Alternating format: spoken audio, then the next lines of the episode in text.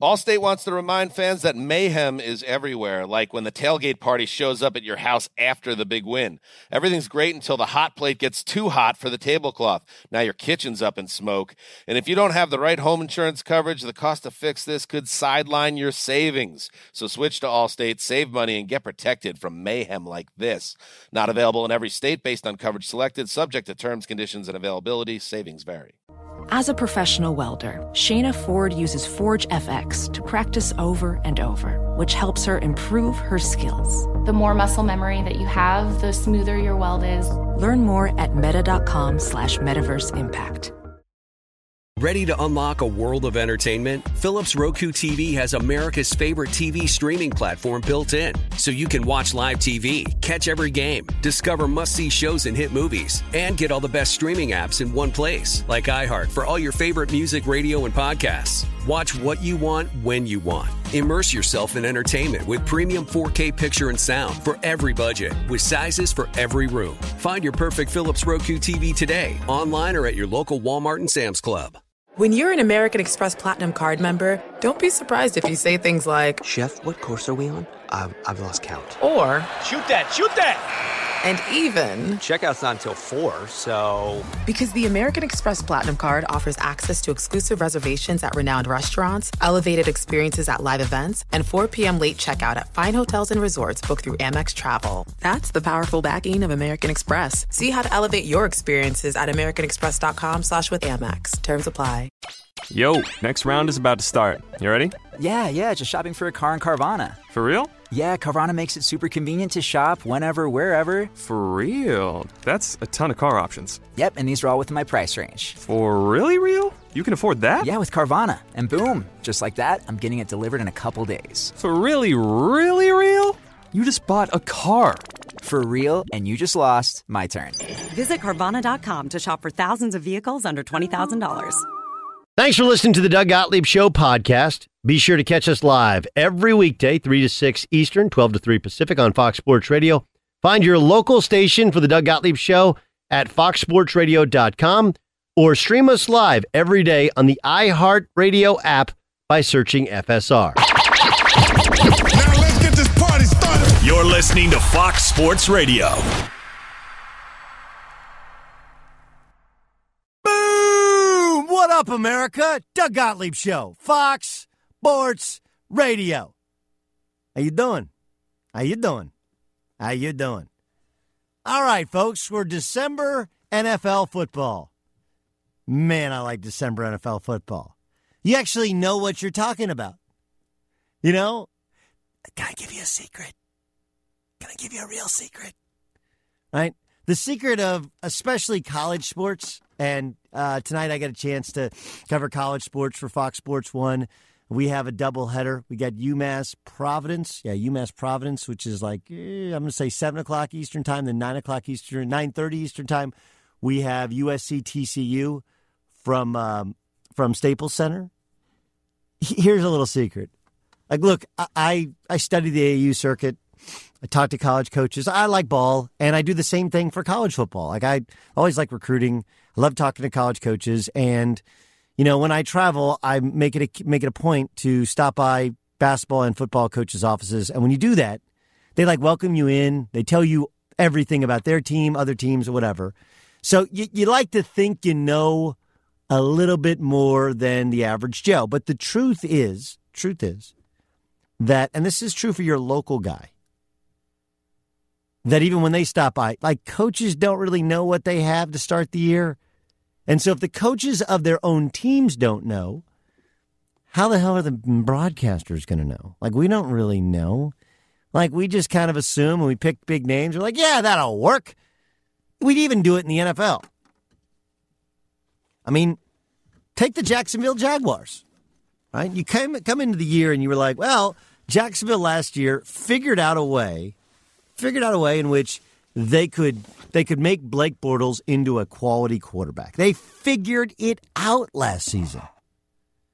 And so by figuring it out, you're like, well, all right, well, they still have Jalen Ramsey and they got talented guys up front. They got Leonard Leonard Fournette back for year two. Like, all right, they move a couple pieces around, but generally they get to the AFC championship game last year. Why can't they be good this year? the thing about December football is now we actually know. Now, some stuff we don't know because we don't know how, and we're going to talk about this later. We don't know how teams are going to react when they lose huge, huge players. You know, how are you going to react without your quarterback or when your quarterback comes back like you might in Chicago? How do you react like the Kansas City Chiefs when you lose your running back? You know, game one against the Raiders, like, all right, you could have beat the Raiders with one arm tied behind your back. Now, you got the Ravens, they're going to shorten the game, and they got a very good defense. How does that change you? So I, I think it's really important to point out that by now we actually know. And you know what else we know? We know the Jacksonville Jaguars have quit at football. What you saw last night was an embarrassing display of the opposite of the adage that football guys, NFL guys try to tell you. You know, the thing about football is you just can't quit on things. You can't play half speed. You'll get hurt. You're like, really? Did you see the the the Henry run? He'd still be going. Jalen Ramsey's on the opposite side of the field. He's in man to man coverage. He looks over his right shoulder and never pursues. Like Derrick Henry's fast, but when you have to stiff arm four dudes running down the football field, he's not so fast.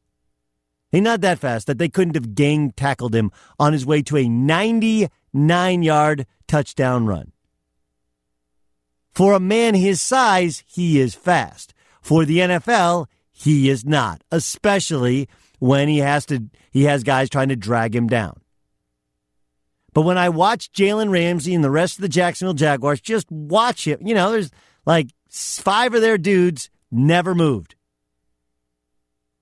It showed me that the Jaguars have quit, and it also showed me, also showed me why the quarterback position is so much more important than just can you throw a football? Can you throw a football?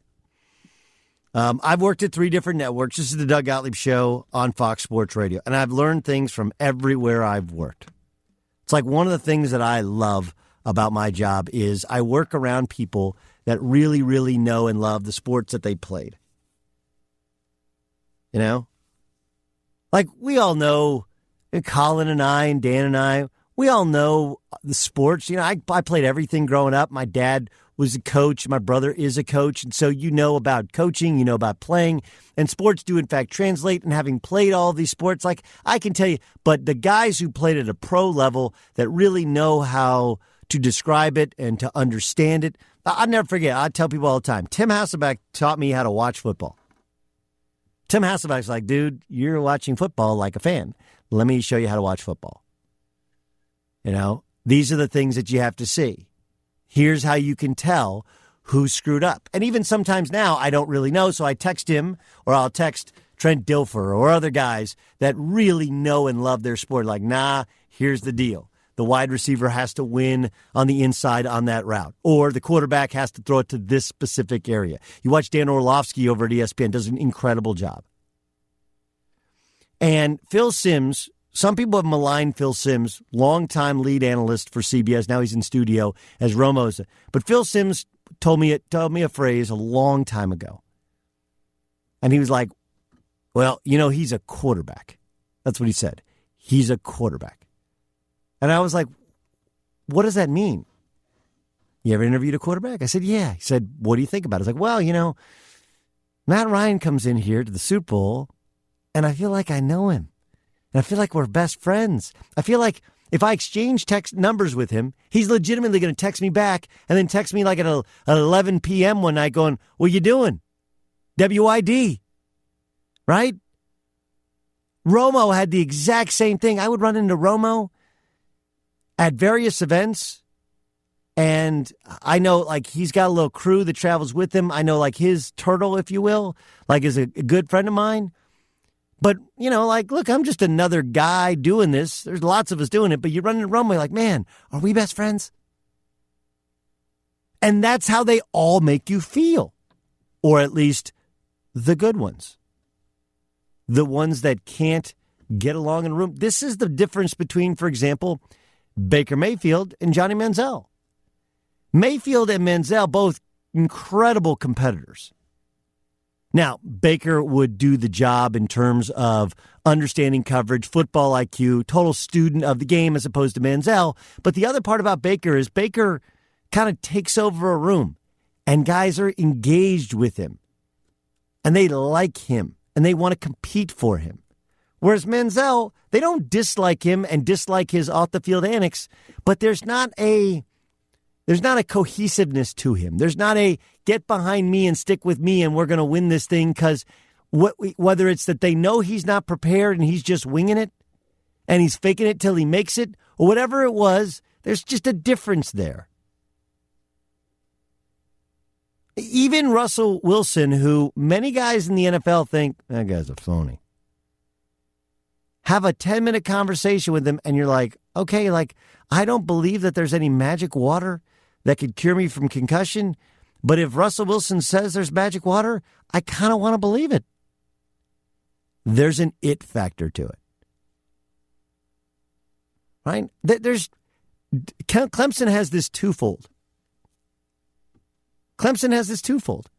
They had it first with Dabo Swinney, Clemson's had talented teams and talented coaches for years, and everybody said like when Dabo Swinney was a wide receivers coach, guys that even weren't wide receivers would stop by and stay and hang in his office. He had this stickiness to him where guys just wanted to be around him.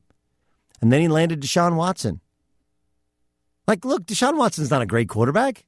He's not. He's not a great surveyor of the football field. There are throws he misses. There are things he still doesn't slide after two ACLs. But guys love him. They just do. I can't explain it. You know, look, I, am not trying to tell you that life's a popularity contest, but it doesn't hurt your life if you're really popular. It just doesn't.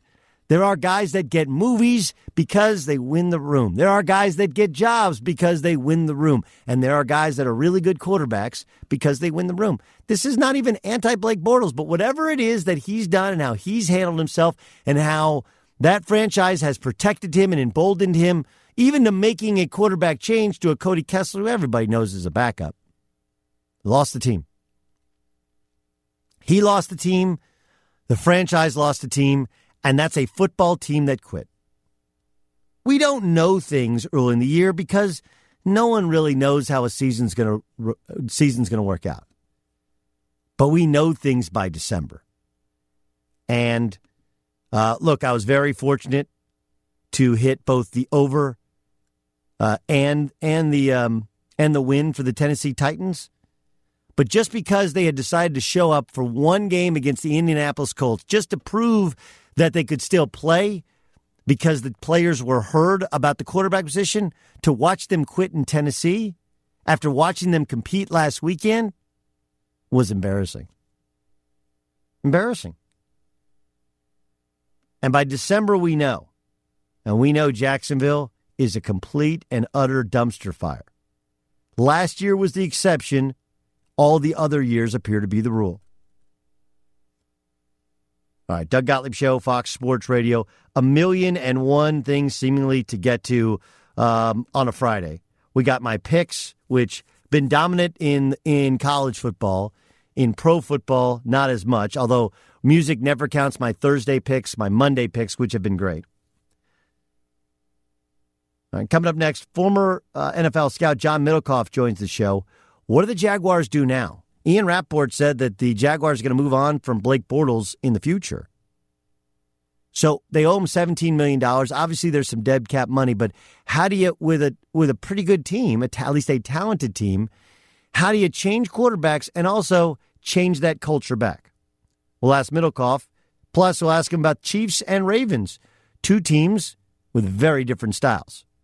Next on the Doug Gottlieb Show. Be sure to catch live editions of the Doug Gottlieb Show weekdays at noon Eastern, 3 p.m. Pacific on Fox Sports Radio and the iHeartRadio app. Get rewarded with Snapshot from Progressive. It's simple. Plug in Snapshot, drive, and earn discounts for safe driving. Save more at progressive.com or call 1 800 Progressive. Doug Gottlieb Show, Fox Sports Radio. Yeah, uh, I was. We were talking about the Jacksonville Jaguars and I was referencing something that Ian Rapoport uh, reported. Here's what Ian Rapoport actually said. I'm told Blake Bortles' future does not include the Jacksonville Jaguars. Not that this is a surprise at all, but they are expected to move on from him uh, in this offseason. Unlikely to be able to trade him just with that huge contract extension they signed him to last offseason. So there's going to be a, a dead money hit that they'll be able to split over. I believe $16 million. They'll be able to split over two years. But we likely have seen the last of Blake Bortles in January. Doug Gottlieb Show, Fox Sports Radio. Uh, Jalen Ramsey is in year three of his rookie contract. Of course, they have the fifth year option, but man, does that give me the heebie jeebies, doesn't it? Really does. When you watch him just absolutely quit on his football team, and especially after all of the, you know, after all the talk. Like it's one of the one of those things about here's the thing I've always respected about Richard Sherman. Do I think Richard Sherman talked too much and talked his way out of Seattle? Yeah. Yeah, I do. I, I think that making an enemy of your quarterback, of your offensive coordinator, of your entire offensive side of the ball, you know, creating a divide in that locker room, I think that ultimately led to his his departure. I mean that and he was highly paid and he tore his Achilles tendon. But but but the the one thing about Richard Sherman was he would talk it, but he would walk it. And Jalen Ramsey, you can't run your mouth about how bad every other quarterback is, how bad every other team is, and then when you, your own quarterback isn't good, then and your season's tanking. Like this is, it's actually one of the things I understand about what Gruden is doing. You may think I'm crazy. John Middlekauff's going to join us in a second, and he's killed the Raiders for some of their moves. I actually believe that one of the things the Raiders are trying to figure out is who's going to stay on who's going to who's like with us even through the tough times. We know we're going to stink. We trade away our two best players. Of course we're going to stink. But we're loading up and we're going to find out through who through adversity which one of these guys can still compete every Sunday. And we've seen Jalen Ramsey when things aren't going well, he quits. That's what's happened this year. John Middlekauff joins us. Check out his Three and Out podcast on the Herd Podcast Network. He's a former NFL scout. When, when you watch, was last night about Tennessee or about Jacksonville? Probably more about Jacksonville. I, I saw your tweet about Jalen Ramsey, uh, about his effort on the play, and I, I'm with you. It's it's one thing to to talk in in football. You know, he he's this year he started, you know, writing checks that his teammates can't cash, and then he, while he's a remarkable player, uh, you just it's hard to operate like that in football on a crappy team. And if he's going to be your leader, and like you act about Gruden, like if you're going to pay all this money for a player, and Gruden chose he wasn't going to pay either Mac or Amari, that the Jaguars now have that question: Is he the type guy that you feel comfortable giving? You know, I mean, he would demand huge cash, seventy-five, eighty million dollars guaranteed. I I would say no. You know, and it's not because of his talent; it's because of everything else. Uh, what do you do if you're Jacksonville? I mean, obviously they're gonna they're gonna part ways. It looks like with Bortles, they're gonna start over with, at quarterback. Uh, but is that enough? Is going going in the draft and and rolling the dice and getting a quarterback enough to fix what ails this franchise? Yeah, I heard someone say, and they brought up a good point. Is their problem is going to be financially? Like, get rid of Bortles? How? Like, if they cut him, they're going to have to eat money. They don't have a lot of wiggle room because they paid all these guys the last couple years. So they, they it's not like they can go out and reload in free agency. Uh, they have some bad contracts, but they have some young up and coming guys like Jalen Ramsey. What do you do? Do you just unload them for, you know, a first and a second round pick and just try to restart? Uh, I think they're in a tough spot. I mean, are are they keeping? I mean, this team quit on Doug Marrone. I mean, they on national television last night, Thursday night football, they quit, which I watched you know, I know you watch a lot of NBA too. Like it happens a lot in basketball. Yes, teams that doesn't ha- doesn't happen like that in football.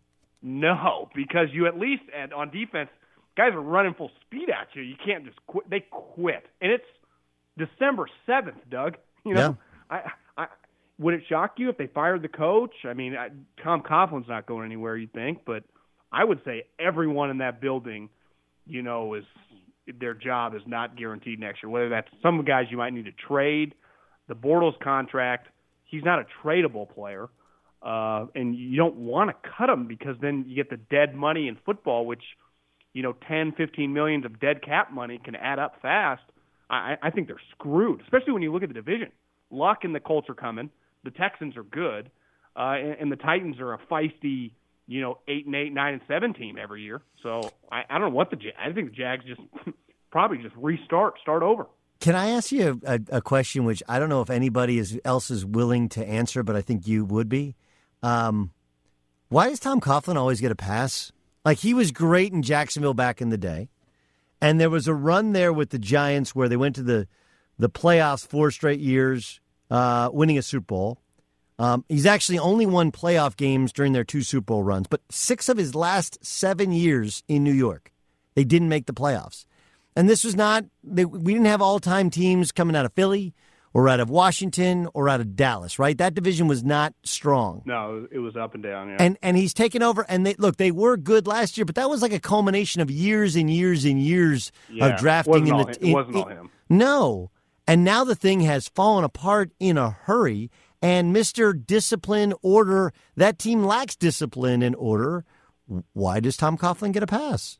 Well, I, I think in Jacksonville it's simple. No one cares. I mean, they're just the Jacksonville Jaguars. If this, if they were the, that was the 49ers or the Cowboys or the Steelers, like it'd be a big deal. I, I think looking back to New York and my when I was I lived in Philly for a couple of years. Once you win that Super Bowl and then he won the second one, I mean that just bought him so much time. But I, I think Jacksonville, just the simple fact that it's the most irrelevant NFL franchise. Like he, he would be getting more heat to me if he was in a bigger brand name franchise. It just no one cares about the Jags. I mean, just right. statistically and quantitatively. No, I, I know. I, I, know. I look. I think they're going to end up playing four of their games in London and still remaining. You know, getting the tax benefit of playing some games and calling Jacksonville home as well. Uh, but still, it, it's fascinating to see a team that maybe too much too soon gets back to the playoffs, to the AFC Championship game, has a lead at the half on the road in uh, in New England, and now they're four and nine, and th- their season is over. They have quit with uh, with what is it? Uh, how many games they have left to play? With uh, five games left? No, uh, four. I, would also argue that I, my question for Tom, like in basketball, Pat Riley can kind of control a lot and be an Eric Sear. Like, what can Tom? He's up there taking notes with his pencil. So I'm sure he's got scheme ideas, but then he's not implementing as the coach. If anything, he might be getting in the way of some stuff. It might be he might be making things more difficult, honestly, when you think about just the way football works, you know, because he's not coaching the team, but clearly he's got coaching ideas and things he's jotting down up there with his number 2 pencil and his coaching outfit. It actually might work against the Jaguars as, you know, if, again next year as this continues. Uh, all right, let's get to a couple of these games. There's some really interesting ones. Um, I think Eagles, Cowboys. Have the Cowboys Woo. figured out who they are? Yeah, I mean, I, I think they end Philly season Sunday. Uh, they're playing as well as anyone just defensively, and they have the modern day defense. That place was rocking against the Saints. I would imagine it's even crazier this, you know, Sunday against Philly. Uh, Philly did get somewhat of their mojo back. You know, I mean, they got a win on Monday Night Football. But so they're coming off a short week. Dallas has a long week, and they can basically end their rival, who are the defending Super Bowl champions, season. Uh, now, I you know Philly with Wentz, you just if he plays well, you you never know. But I, I like I like Dallas this week. I I do I do too. Um, the the Steelers have a ridiculous pass to run ratio, and now all of a sudden you've lost your running back. Um, what are your thoughts on the Steelers after that come from ahead loss to the Chargers at home on Sunday night? I mean, you would think they come out to Oakland and just blow the brakes off them. They've lost a couple games now in a row. Their, their seeding is somewhat, you know, it's kind of crazy these last couple weeks. It went from like, you know, they're a lock three seed that they might be the four seed, which means they'd have to play the Chargers again. Uh, which you could argue, like, are the Chargers really going to go to Pittsburgh and beat them twice, and I'd probably say yeah, they're and they'd have Mel- and they'd probably have Melvin Gordon this time. Yeah, but uh, you know, I, I Derek did play better last week against the Chiefs, but it is the Chiefs, and their, their defense is, is not great. Uh, I, I you know the the tickets actually to go to the Coliseum are so much higher than the game at Levi's against the Broncos. It's because I, there are going to be a lot of Steeler fans there. Yep. Uh, if you're a West Coast Steeler fan, you know living in California, you're coming to this game to see your squad. So, and I've been to the Coliseum when the Packers and a place like these out of town teams can take over a stadium. So I, you- you'd think they'd get their mojo back and get rolling. It's a tough matchup for Oakland because they can throw the ball and Oakland cannot. They have no pass rush and they can't cover. Other than that, how was the show? Right, uh, Rams Bears. Right, and and as much as it's cliche to say West Coast teams are soft, um, I can tell you that like I lived twelve out of the last sixteen years in Connecticut.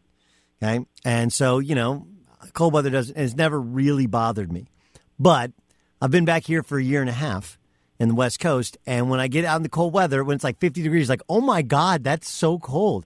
Thirty six degrees at kickoff time, and look, that's not Pat Mahomes on the other sideline as we expect Mitchell Trubisky to start but it is the sti- same essentially offense with different personnel that lit them up in the Coliseum. What were the chances of the Bears uh, as home dogs pulling off the upset against the Rams? Yeah, I'm with you. Listen, I'm a California guy the majority of my life, and the two years in Philly, I mean, it it wrecks your world if you if you're not used to it. To me, like Aaron Donald and Todd Gurley, it doesn't impact those guys. It affects the quarterback. And, and Jared Goff is a California guy through and through. He spent all his time at Cal and now in L.A. So the one game that I can remember in in a driving rainstorm it, at Oregon, he had to be benched in college. Now it's not supposed to snow or anything, but the cold is going to affect him. Uh, now, big picture, whether they lose this game, they're going to be a home field team in the playoffs. You know, more than likely the one seed. Even if they're the two seed, they'd have to go on the road again to New Orleans. That the that the weather is not going to impact their road to the Super Bowl. But on this given game, I mean, it's a big advantage for Chicago. Plus, I mean, it's one of the bigger games in you know Soldier Field in what six, seven years. It feels like. I mean, this, Yeah. that place is going to be nuts. It's, it'd be a good test. I don't know if it's going to have much impact, win or lose, for the Rams this year. But like, you may look next year or in two years if they're a wild card team. That experience of playing in cold games is good for Jared Goff for sure. How how have the Seahawks done this? How, how have they done? They're seven and five in the year, and even in their losses, it's like every one of their games comes down to Russell Wilson has the ball driving late. I think two things. I mean, it starts with him. He's just a he's an elite player. He's just a fantastic playmaker, uh, and he's been awesome this year. And I just think their kind of defensive culture. They don't have the names anymore, but when you watch them play, they play with an edge that I know the new rules. You get flagged for hitting them, but they throw their body around and they try to hit people hard. And say what you want about the 12s, and they came out of the woodwork five years ago. That that place still rocks, you know. And I mean that that place gets loud, and this has been a culture season for Pete because I remember seeing a quote John Schneider said last year that they went nine and seven. It felt like they won two games. Well, this year, you know, they're going to go nine, ten wins, and it's going to feel like they won twelve or thirteen because most people picked, and myself included, thought they were going to suck, and they've been. I mean, think about this, Doug. They're seven and five. They've had two of the best losses of the year to the Rams. I mean, Yep. they easily could have won one of those games. They've been in just a fantastic story, and Pete's done this with a bunch of random guys. No, you know, but but but honestly, this Russ. is what I this is what I said to start the year. What's interesting, what people miss is John Schneider. uh, The before the Legion of Boom was the Legion of Boom. Those were a bunch of no name third, fourth, fifth round picks, right? 100%, And for sure. and so if you can evaluate that well the first time, why can't you second time? And I know some people are like, well, Pete had a hand in that because he coached in college for long enough where he knew all of these guys, even the ones he didn't get. That said, like I do think there's something to their evaluation process and the culture of how that defense is built. All right, last one: Colts Texans. Um, Texans are a team that's won nine in a row, and this thing started with the Colts giving them an absolute absolute gift going for it on their own 43 yard line. I think part of it at the time was Colts thought there's no chance of the playoffs. But the Colts threw out a stinker last week against Jacksonville. Now they go to Houston, take on the Texans. What are your thoughts first on the Texans and then on the game? Yeah, I mean, anytime you win nine straight games in the NFL, it's remarkable. Uh, I mean, they would. This would be the second ten-game winning streak of the year. I mean, them and the Saints. I'm taking the Colts simply because they're coming off a stinker, and two, like I took Dallas last week against the Saints. You just ten games, ten straight games. That's that's unheard of in the NFL. So you would think the Colts would bounce back. They, they their offense has been so unreal. For them to have zero points last week, and clearly the Jags, I mean, they quit on the season. It's pretty nuts.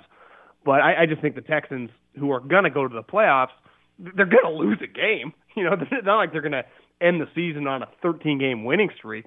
So I, I think the Colts battle back, probably end up missing the playoffs by a game, but they're going to make it interesting here down the stretch.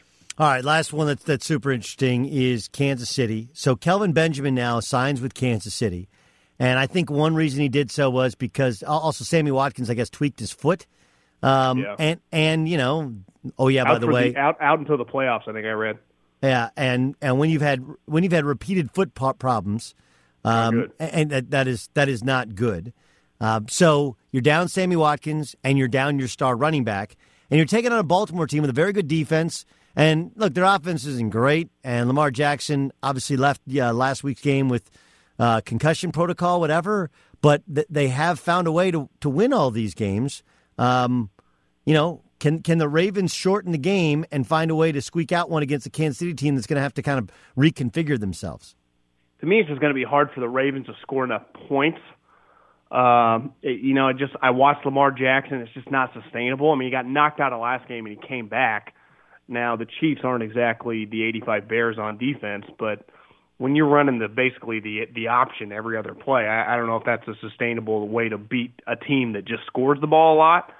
But I, I, I do think that the big part about Kareem Hunt on the field is he was really good. He had seven touchdowns running, but he had seven touchdowns in the air, and a lot of those are the screen game that Andy loves.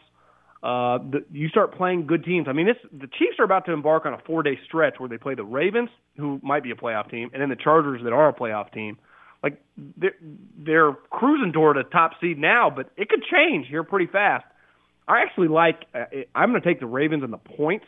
I don't know if they win the game, but I, I do think they could muck it up and just you know kind of old school Ravens football and make it a little difficult just because who, who's running the ball for the Chiefs? I mean, you can't. It's hard to consistently throw it as the weather turns in Kansas City and Chicago. You know, in some of these places. I mean, it, I haven't checked the weather in Kansas City, but it's not going to be 80 degrees. I think they have a storm going through there today. Uh, I know yeah, it's I would. I, would imagine it's not pretty. Uh, it's supposed to be 38 degrees, partly cloudy. I don't know in, in terms of if there's snow. Like 38 degrees does not strike me as let's hand, let's let's let Pat Mahomes get back and throw it. And by the way, he's going to throw it to Kelvin Benjamin, who you know you know what was it? Mike Lombardi said is one sandwich away from being a tight end, and Yeah. you know he's I see, Doug. I I think they can get by with because Andy's good enough at making the Conleys and random guys a receiver. To me, it's the Hunt. It's he was he was so good that that's that might not bite him in the butt Sunday, but I, I do think it's going to poke its head at, down the stretch or in the playoffs, just not having a guy they can depend on. Yeah. Yeah, great stuff. Uh, Three Out Podcast. Download it. I encourage you to do so. Just go to the Herd Podcast Network. Follow John Middlekauff on Twitter and follow him on Facebook. He posts videos. They're awesome. They'll teach you about the National Football League as he just did for the last 10 minutes. John, great stuff. Uh, happy holidays and thanks for joining us. Have a good weekend, Doug. See you. Same to you. Let's get to Dan Beyer, find out what else is going on in the world of sports. DB, what do you got? You guys talked about Sammy Watkins. Some uh, not conflicting reports, just the Chiefs not giving a lot of information about his status. Andy Reid did admit that Watkins tweaked his foot injury in practice. Now he's considered doubtful for the game against the Ravens, but it was the Kansas City Star who says Watkins could miss four to six weeks with that injury, but no confirmation from Kansas City who has a showdown with Baltimore. Ravens quarterback Joe Flacco practiced fully today, trying to return from his hip injury. Head coach John Harbaugh said Flacco hasn't been cleared to return to game action yet and didn't name a starter for Sunday's matchup in Kansas City. Chargers running back Melvin Gordon missed his third straight practice today because of a sprained knee and isn't likely to face the Bengals on Sunday. Former Ole Miss head coach Hugh Freeze is the new head football coach at Liberty, while Temple's Geoff Collins is leaving Philly to be the new head coach at Georgia Tech. And Kansas running back Pooka Williams was suspended indefinitely following his arrest on suspicion of domestic violence. Joel Embiid sitting out for the Sixers tonight against the Pistons to rest. The San Jose Sharks take on the Dallas Stars at 8 o'clock Eastern Time in tonight's Discover Card key matchup. Speaking of matchups, become a Speaking new- of matchups. Yeah, speaking of matchups, become a new card member. A Discover Card will match all the cash back you've earned, dollar for dollar, at the end of your first year. Learn more at discover.com slash match. Limitations apply. And Doug, there's some more news coming out of Venezuela. It was overnight that two former Major League Baseball players, Luis Valbuena and Jose Castillo, were killed in a car accident. The LA Times is now reporting that officials in Venezuela have arrested four suspects who may have had a part in the players' deaths. The report says there it is known that there may be thieves who try to throw a vehicle off of a route or try to maybe have the car break down by throwing rocks in the road and then they would attempt to rob that vehicle after the car is disabled. Last night, the two former players were killed in a car accident, and now police have found the suspects with some of the players' belongings on them. So, sad story in Venezuela and one that continues to develop. Wow.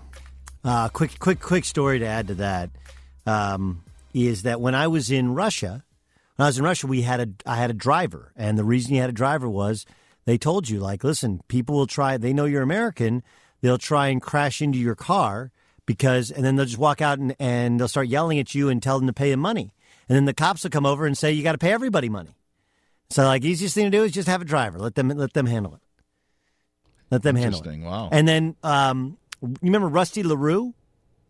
Yeah, the, yeah, the name played in the NBA. Yeah. uh, three sports star at Wake Forest.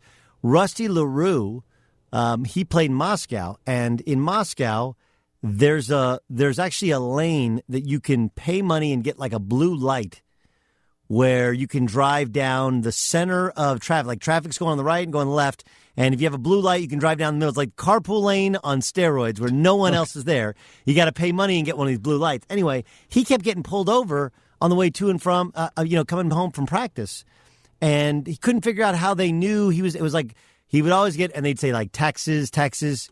So he asked his teammates, the Russian teammates, like, "Hey, how do I, how, how do I get out of getting pulled over?" They're like, "Baseball cap, don't wear." Well, uh, he's like, "What?"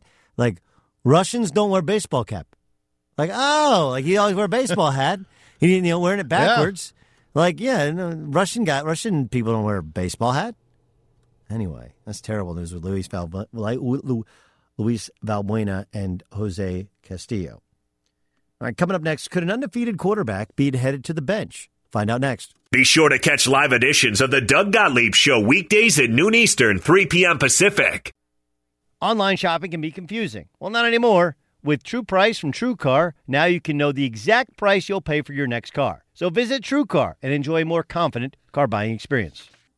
Doug Gottlieb Show here on Fox Sports Radio. Uh, John, do you have elves at your house? Do you have an elf at your house? An elf on the shelf at your house? Uh, that would be affirmative. Yes. What's your elf's name? Uh, I don't know what it is. I think You don't know your elf's name? I don't know. I think Lucas knows what it is. I do not personally know what it is. I'm sorry. Wait, what? I don't. I don't know. I didn't even know he had a name. We just call him Elf. I do. I go, hey, it's the elf. So Lucas goes, hey, you, what? you, you do the thing where you, it's like when you go up to somebody you don't know the name. Hey, man, dude. hey, buddy. What's up, bro? What's up, bro? What's up, elf? What's up, elf? Elf? Man, doesn't even know the elf on the shelf's name. Good to know it's so near and dear to your heart there, John. Man, interest, interesting form of parenting. Let's get to a game. This is game time It's game time. on the Doug Gottlieb Show. Doug Gottlieb Show, Fox Sports Radio. Dan Beyer joins us. By the way, check out Dan's show, 9 a.m. Eastern Time every Sunday morning here on Fox Sports Radio. Dan, what's the game? The game today, Doug, is Psychic. All right, psychic. Will Blake Bortles take another snap as a Jacksonville Jaguar? Yes. Oh, interesting. Yes. Blown out last night by the Titans, where uh, Cody Kessler just took the reins the entire time. But you see, you see him taking another snap, and obviously a meaningless snap because the Jaguars were eliminated from the postseason. But you see, there's a way that maybe he'll play this season. Yeah, I, look, I think there's there's one of two options. I mean, look, I, I'm not morbid, but Cody Kessler could get hurt, right? Sure. I mean, that that, Yep. that could in fact happen. It happened in in um, Cleveland. uh, in, in Cleveland when he played. Secondly, I I think they're going to try and trade him, right? They and the only way to trade him is show that he can they can actually play. So, I mean, what what's look as the team quit? Yeah. So what are they going to do? Quit more? You know? oh, like oh, if you play him, we're going to quit. Like, yeah, we saw you quit last week. So so what? Um, I would guess he does play later on this season. Obviously, uh, things have gone. Uh, th- things have gone like Mega Maid in um, Spaceballs. Are you familiar with Spaceballs? Uh, no, never You haven't seen, seen Spaceballs. Spaceballs? No, I've not. Missed oh that man, one. Ramos, have you seen Spaceballs? Yes, Mel Brooks. Is that uh, Schwartz be with you? Yes. Yeah, man, all Schwartz right. be with you. Yes. All right, Dan. There you go, Dan. So you go. have seen Spaceballs. No, I haven't seen it. I just know that that's what it's from because that's I've just heard a lot of. Well, if you're familiar with Spaceballs, you know what happened with Mega Maid. And I don't, I don't know. It's, it's not. I'm not. I wouldn't be using curse words, but it's not the type of word verbiage we should use. That's Okay. what's what's happened this season. All right, uh, psychic. Who do you see under center for the Ravens' first offensive snap against the Chiefs on Sunday? Now that Joe Flacco has practiced fully today. Uh, I think we'll see Lamar Jackson. Um, I, I do think we'll see them both. You know, obviously Lamar Jackson getting dinged a little bit last week, but I think Lamar Jackson gets the start. I do think there's a chance they turn to Flacco, but I think we see Lamar Jackson first as they're going to try and shorten the game and run this new style offense. I also think it's hard for Kansas City's got a tough enough time preparing for any offense with that defense. Now, if you have to compare prepare for two different offenses, it makes it more difficult. But I think they, they they'll buy themselves a week at least if they can. They can get by with Lamar. Psychic, will UCF try to schedule tougher non conference opponents in the future? Second straight year, they were unbeaten and didn't get into the college football playoff. This is a school that faces Stanford next year. But will UCF Um, try to get tougher non conference opponents? Well, look, look, they're going to just have to make the determination. It's not about tougher non-conference opponents. It's about will they play road games, right? Like everybody's like, oh, we'll play anybody at home and home. Like, dude, we're not playing home and home. We're not going to Orlando. Uh, so they're going to have to get with a TV company, and you know, one of these TV companies and say, hey, we'll we'll play any of these neutral site games a- anywhere you'd like. That's what Boise did. Yeah, Yeah. that's what you know. Remember, and they they lost to Georgia one year early on, or Yeah, but- whatever. um, but they're gonna have look. They've tried, and they've they've kind of struck out in terms of how good the teams are. Like, you know, you schedule North Carolina and Pittsburgh. Like the Pitt win's actually not a terrible win. They they won their side of the division. They've tried a little bit. I think they just what they need to eliminate is the uh, South Carolina states of the world. They're probably going to have to go all Power Five conference teams in all their non conference games, and assuredly that'll end up with losses. Psychic, do you see Carmelo Anthony ever wearing a Lakers uniform? Um, I'm not going to say never. I just right now I don't see it being a possibility. They're in a really good place in terms of their chemistry. I don't see them adding anybody, and then you know we'll get to that at the top of the hour. But no, I, I uh, in the in the very near future, in the future, I do not see him wearing purple and gold. Finally, Psychic, will any of the Ramos children fall asleep in school today after a late night at the holiday Christmas party at California Adventure? Ah, late Wait, you night. went to the Coast 103 party? Uh, I did not. John Ramos and uh, family made it to the iHeart party. Yes. Wait, there's there was a, it was an all iHeart party. I don't know if it was. I think it was just a coast. Oh, It was Coast Uh, 103. But you got invited like John I got Wentz. like a, I got like an uh, invite like at five thirty. Like, hey, if you want to swing by Disneyland tonight you at go. nine o'clock, we might be able to get you in. Was it fun? It was the kids Unlimited had- rides? Yes. Oh my gosh! What? Yep. How does that, how does this happen? That's game, huh? Game Star. This is game time on the Doug Gottlieb Show. Wait a second. Wait a second. Wait a second. Do we work for iHeartMedia or do we not? Like I thought we did. Like there's iHeart Premiere, Fox Sports Radio, one big happy family. They got Disneyland themselves and nobody asked me. I got three kids. Brought to you by Discover Car. We treat you like you treat you. iHeartMedia doesn't. Fox Sports Radio has the best sports talk lineup in the nation. Catch all of our shows at foxsportsradio.com. And within the iHeartRadio app, search FSR to listen live. Boom! What up, America? Doug Gottlieb Show, Fox Sports Radio. I think it's fascinating, the LeBron James thing. Right? Like, I actually do believe that Kevin Durant was mostly right when he said, look, there's a lot of fanboys in the media. It's not even about basketball. It's not LeBron's fault. They just, they don't know what to do with themselves. They just fall all over themselves. You know? Like, look, congrats to Dan Beyer. Here's how I know he's a professional. Dan loves golf. Loves, loves, loves golf. And he's seen this in the media. I'm sure he saw this when he was at that Tiger versus Phil thing, right? There are some guys where Ole Miss. right when when they when they have to have to ask a question of Tiger Woods or Phil Mickelson, hi, hi, hi, Tiger, hi, hi, hi, and they just start asking questions. They can't parry it down. Like, just do your job. The Tiger effect on the media, where you don't want him to like, I don't want to get him mad, and I want to get a good answer, and I want to, I want to show him I know about golf, and it's like, just ask the question. Dan can, of course, keep it together. Most basketball guys can keep it together. Some can't. And that's really what Durant was talking about. I saw this story from the Athletic uh, from Joe Vardon, who used to cover them in uh, cover him in Cleveland.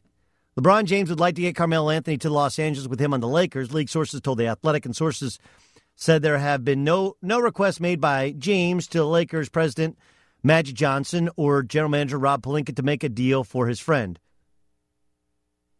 Nor would there be. All right, look, here's the thing. Um, LeBron is kind of he's a passive aggressive guy, and his way of getting across his message with other franchises, especially with Cleveland, has been to just you figure it out. You know, you figure it out. Like when a coach should be fired, you just watch his body language and watch how he interacts and watch how emotionally invested he is in each game, in each assignment, in each timeout, and you can figure it out. You're not an idiot. You're a grown up. But here's the difference between the Lakers and the Cavs. If this were the Cavs, uh, Carmelo would probably already be on the Lakers. Excuse me, he'd already be on the Cavs. He'd already be there. Not because LeBron would have said anything, but because he wouldn't have said anything. And this is how Cleveland has always acted. Hey, let's just try and figure out what he might like, what he might not like. It's a little bit of that fanboy thing. There's such a distance kept between them that they can't figure out. I don't know. Does he like green M&Ms or does he like red M&Ms? Let's just give him two different things of M&Ms, both up on a pedestal in his dressing room. We don't want to offend him. Does he like Carmelo? I don't know, but I think he might. You know, they were on the banana boat together. We should sign him. Now, it should be pointed out that the last three off seasons he's had opportunities and last off season even with a, with with no money off uh, they didn't have to pay any real money to get him in LA LeBron James has never asked or opined for him to be in LA I, I don't believe this story to be it's not inaccurate that LeBron I think LeBron James is one of those guys where he doesn't want to make enemies especially of friends. Carmelo's a guy that everybody likes but nobody wants to play with I actually think there's a better home for Carmelo Anthony, and it's with a playoff team in the West, and people are going to think I'm crazy for it. I'll get to it in a second. This is the difference between LA and in Cleveland. In LA, they have a plan. The plan's coming together. And the plan has great chemistry. It's fun to go to work. They've won 11 to 14. The young guys are coming along. The veteran guys are buying in, and they'll add some pieces in the upcoming offseason. How does Carmelo Anthony fit in that plan? In the would he could he win him a game or two here or there getting hot off the bench? Sure, of course. But it's the it's the how you feel after the games that you lose or how he handles not playing as much, not playing as big a role. By the way, the Lakers need more three-point shooting and better defense. Two things that Carmelo Anthony does not provide. So this strikes me as a LeBron James has probably told Carmelo, I love to have you. But, you know, I'm not really in decision making position. It's not how we agreed to roll here. And that's how the story got back to Joe Vard. Um, I would do the one in a million thing in Dumb and Dumber. So you're saying there's a chance. The only problem with that is, didn't Jim Carrey actually land the girl at the end of Dumb and Dumber? And I don't think this actually lands Carmelo Anthony in LA. Didn't he? Yeah, he did. No, he did not. He didn't get the girl at the end of Dumb and Dumber? No. So first Harry's with her and then he like tries to sabotage that situation. And then she was married the whole time and yes. they end up getting the bad guys. Bad guys get arrested. Husband gets released from the ransom money and she goes back with the husband. And then the bus full of bikini girls shows up and they're like, "Oh, okay, they're finally gonna get it." And they go, "Wow, you guys are in luck. There's a city that way with two guys who would be more than willing to find you guys." Forgot and it. It's good. It's good. I honestly, I'd forgot the ending to Dumb and Dumber. I forgot it. I, I've seen that movie a, a ton of times. I had forgotten that. That's the perfect ending to Dumb and Dumber. Now, did you see Dumber, Dumb and Dumber? That's going to be a no. Yeah, I did not see that one either. I can't tell you the start or the end of that one. That one I avoided. That one, if Beyer said he saw, um, I would actually think less of him than than the fact that he hasn't seen all these other movies. Beyer, have you seen Dumb and Dumber? Yes. the original. Yes. Have not seen the second one. Did not see er er as you were saying. Yes, nice Hooters, the Owls, right? Yes. yes. Mm. What's Oh. the soup of the day? It's a soup du jour. Mmm. Sounds delicious. Very good movie. Yes. Very good. It's one there's some good there's some good lines there. All right, so I will go with the Dumb and Dumber. So you're saying there's a chance, one in a million. I actually think Melo fits with the Golden State Warriors. You guys think I'm crazy, but the Golden State Warriors bench stinks, and they need somebody to come in off the bench and get buckets, and he can get buckets. You know, much, much the way that they used uh, Maurice Spatesmer, Mo Speights, Mo Buckets, going back to their first championship year. Carmelo could be that guy. Now, he's not as physical a defender. He's a terrible defensive player. He just can't move out in the court. But as a bench player, if you come in and just, hey, go get buckets until you don't get buckets and then you come out. But LeBron going to be a Laker, I mean, uh, Carmelo going to be a Laker with LeBron, don't see it. I've been told by multiple sources within the Lakers, dude, our chemistry is awesome right now. Our guys like each other. People like coming to work. Complete 180 from last year when half the guys knew they weren't going to be there. So um, I can't tell whether it's somebody as a source trying to uh, napalm the Lakers or if it's LeBron, which I think is more likely. LeBron being really nice to Carmelo and say, man, I'd love to have you here eventually. Just stay in shape, stay ready. Um, I can't tell what it is. I, I don't I don't doubt that Joe Vardon has his sources.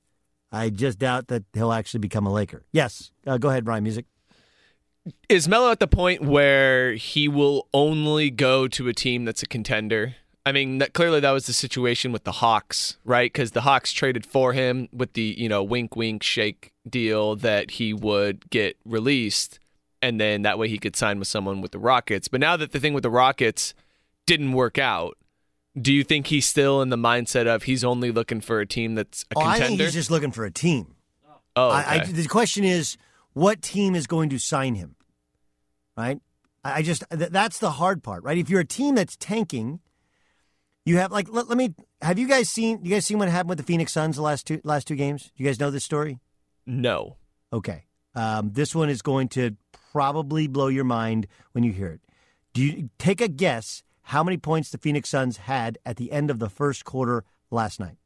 Oh, I think uh, I saw something briefly on Twitter. Wasn't it like nine, Nine. or something like that? Nine. Oh man, yeah, nine, nine, nine points. Do you know how much how many points they had against the Sacramento Kings the night before in the at the, in the first quarter? I did not. But That would also be nine. that would also be nine. Okay, so the Phoenix Suns, they know they have they got stink burgers there, right? They they tried to draft Mikal Bridges like Justin Jackson, like I don't know how great they are, but they're great. They, uh, their reputation was great chemistry guys. Neither can shoot, and neither neither are good enough leaders in that locker room, and they stink. They are terrible, and their chemistry is terrible. You can't score nine points consecutively in the first quarter of an NBA game unless you're awful. That's why they, they, they signed Tyson Chandler because they Chandler's seen as one of the great leaders, vet leaders in the NBA, and even he couldn't make it better. So a team like the Suns, who's trying to be bad, would they would they go and get Carmelo Anthony, who's not a great chemistry guy and is going to take all their shots? No, like the Atlanta Hawks, who had him and you know paid him to not play for them. Like that's the type of team they only know want to be bad, but they also want their young guys to play. They don't want an old old head who wants the ball and wants shots. Like I just don't know if there's a home for him in the NBA. Does he want to go to a contender? Yeah, hell yeah. But the second he walked out the door in Houston, they were better. So I, I just I don't know I don't know where it works. Like by now he's been in Denver, New York, Oklahoma City, Houston. Have I missed anywhere else? And frankly, Atlanta for a second, even though he didn't play a game. That's five. There's 30 NBA franchises. Like, tell me the one where it works. So I think there's a chance he doesn't play again. because he's wired to play one way, and it's really hard to rewire a guy at any point in time. Now, you know, like Boston hasn't been playing well. Do you think they're bringing in Carmelo Anthony? No. The Detroit Pistons um, are six games out. They've had a surprising start to their season before losing the last two, but you know they finally found a role for Stanley Johnson as their backup four man. Like that that role of hybrid four man is re, re, you know reserved now for athletic guys that can guard. He can't. I do think that Golden State could work for him. I just don't think they'll do it because he's seen as a uh, as a guy who's always been a starter, always being a star, and that's really it's really hard for a lead singer to go. No, no, no, I'll sing backup. I'll sing backup. Sure, no up, no problem. I will not steal the show. But he's the show stealer. Daniel Jeremiah always steals the show. Uh, he was on hand for the Chargers comeback against the Steelers. How much of that was about the Chargers? How much of that is about the Steelers? Plus, will the Cowboys keep the winning way their winning ways going and end the Eagles season? And what should the Baltimore Ravens do? Find out next. Be sure to catch live editions of the Doug Gottlieb Show weekdays at noon Eastern, 3 p.m. Pacific on Fox Sports Radio and the iHeartRadio app. In sports, a trade can make or break your team. It's no different than when it comes to selling or trading your car. You need to make good choices. With TrueCar, you got a star in your roster, so when you're ready to sell or trade in your car, check out TrueCar. TrueCar offer not available in all states. Doug Gottlieb Show, Fox Sports Radio. He joins us every week at this time. He does a great job great job on his own podcast. It's called Move the Sticks or on the NFL Network or covering the LA Chargers as their color analyst. He's Daniel Jeremiah. DJ, the Chargers trail big at the half.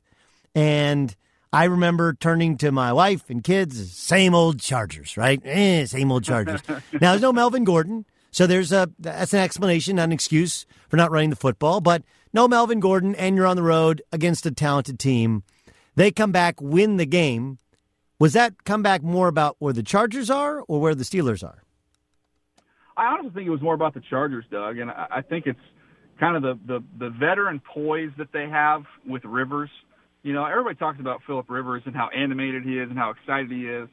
I think he's done a great job of just kind of showing composure and poise when they've been in some tough spots this, spots this year, and uh, found a way to dig out of that hole they had. I mean, that comeback and the two point conversions that were needed each and every time that uh, they found a way to get that done. So I know the Steelers, you know, aren't happy with some of their execution and maybe a call here or there, an unfortunate bounce. Uh, but I thought the the really takeaway from that was that the Chargers are maybe not the same old Chargers as you said. Yeah. Um, what about the kicking game? Um, you know, Badgley did miss an extra point, and then and then. Uh, even though there are three offsides and the first miss was by a whisker, he did actually miss the first kick. Like, are the kicking woes uh, uh, fixed? The crazy thing is, is, is the way you describe that is still infinitely better than what they've dealt with over the last couple years. Uh, so it's it's definitely improved now. It's not. There's still some some worrisome moments, obviously, in that game and, and going forward, but uh, it's still even better than the way they had it. So I, I think there's a belief in this kid that he'll he'll find his way, and maybe that was the luck that you needed to kind of change fortune to get that offsides on the first one he, he shanked. Yeah, he, well, he didn't. He didn't. In fairness, he didn't shank it, but he did just miss it, right? And then you're like, oh my god. Uh, yeah. And then even from that third, distance, from that distance, though, you can't. You got to put that thing right through the middle. You can't, yeah. you can't even flirt with the uprights. I know it. I know it's it's it's crazy. Daniel Jeremiah joining us on the Doug Gottlieb show. Did they find? Did they expose something that people didn't know, or did everybody know that what you got to get is a, a Steeler linebacker, you know, on a slot wide receiver? I mean, that really was they they just ate up those linebackers in coverage. Is that was that a known? Uh, was that something that was known previously around the league?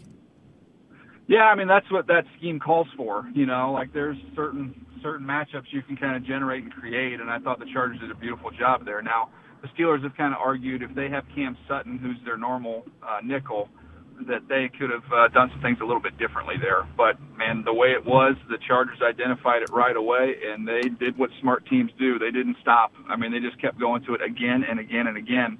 And at some point in time, I, I'm sitting up there saying it during the broadcast, like they have to make an adjustment. Surely they're going to make an adjustment. Well, they never made an adjustment. Yeah, it's it was really remarkable to see. Uh, equally remarkable to watch the Jacksonville Jaguars quit on national TV.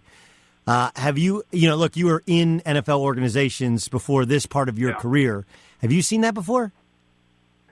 You know, it's funny because uh, it was just two weeks ago doing the Chargers Cardinals game where everybody said the same thing about the Cardinals. You know, who just they just laid an egg. I think the Chargers might have had what 45 unanswered points or something like that. I mean, it was awful. And then that same Cardinals team that people use the Q word, they go on the road and beat the Green Bay Packers. So. Uh, I don't know. I, I I'm always hesitant to use that word, but it was uh, it was tough to watch last night. That's for sure. What do they do? You know, they're they're into Bortles for a bunch of money. Nobody wants him at that contract. What do you do? I think they're going to have to retool their roster a little bit, not just at that quarterback position. They've got. I mean, I'm sure you would, you know, you probably eat some money there and try and go all in on somebody like Teddy Bridgewater in the off season. But I, I think you'll see them kind of they'll split up that defense a little bit too. I think they'll take some. They got to take some of those assets from the defensive side of the ball and and develop and invest in the offensive side of the ball. So I wouldn't be surprised if we saw that happen in the offseason. What's the real conversation like in a front office? Daniel Jeremiah joining us in the Doug Gottlieb show. So there's two different, very different instances of this. But let's start with Jalen Ramsey. Like, look, Jalen Ramsey's super, super talented. Um, and, you know, he he ran his mouth all off season and even early in the season. And it's one thing anybody can be beaten in the NFL, right? Like, look, you can mm-hmm. get good cornerbacks can get beaten. That's that's the nature of the sport. But to quit, and he's quit several times in this thing. Like, how do you handle that when you have a guy that has that much talent but also has quit in him? Well, I think you address it directly, um, and you know that's that's something I'm sure that will be done at the player level. Um, you know, should be done at the position coach level, coordinator level, all the way up. Um, it should be taken care of from the guys on the field before it ever gets to the people in the personnel department. But you've got to address it and and see how he responds to it. If he takes if he takes issue with it, I know they said, you know, there was those rumors that they might that he might be dangled, and then the, the Jaguars issued a statement said that is absolutely false. That's not happening. I think if you address some of your issues with him and he's uh, he's defiant about them, I, I don't know. I I wouldn't rule that out. I know they've said that won't happen, but personally, I, I wouldn't totally rule that out as a possibility. I think it's something that bears paying attention to in the offseason. All right, even worse is the Odell Beckham Jr. situation. Just because they just gave him a huge deal, onside kick, he's on the hands team, ball rolling his way, and he's like, "Nah, not worth it to me." Um, what do you do if you're the Giants? Well, I mean, I guess I just say the uh, if you want to put it on the egregious scale, it wasn't as bad as Cam Newton in the Super Bowl. You know, that was that was the stinking Super Bowl uh, game on the line. That was much worse uh, when he wouldn't go down after that football. So I guess if you put it in context that way, it wasn't the worst thing I've ever seen. Um, but you know, I think with the way the season's gone, um, you know, I, I don't think I'll put it this way: I don't think he's the only player of his caliber that would have made that decision. As bad as it looked, I, don't think he's alone in that thought. I don't know, man. Like if if uh, for a guy who is celebrated for having this ridiculous ability to grab any football, to not offer up even uh, even a one handed effort at it, to go, nah, not worth it to me. After signing a huge deal, I, I, that that would not sit that would that would would not sit well with me when I was a New York Giant player, let alone somebody uh, in ownership who's writing that check every week. Yeah, well, the, the truth of it is that there is going to be a massive overhaul with this roster. I would think before too long, and the people that would be upset with him uh, probably going to be more the veteran guys on that team that that have been around and know that you know that's not how you handle your business. But not all those guys aren't going to be there. I mean, it's going to be a whole new group. So yeah, I'm just telling you, as bad as it looked um, I no. don't think it's going to have much impact going forward. I'm with you, by the way, on the Cam Newton thing, right? Down six in the Super Bowl, ball on the ground. Like, what, you know, like I could get hurt. Okay, it's the Super Bowl. You'll probably never have another shot at it. Speaking of Carolina, they fire their defensive staff after he throws four picks. Is that what was wrong with the Carolina Panthers?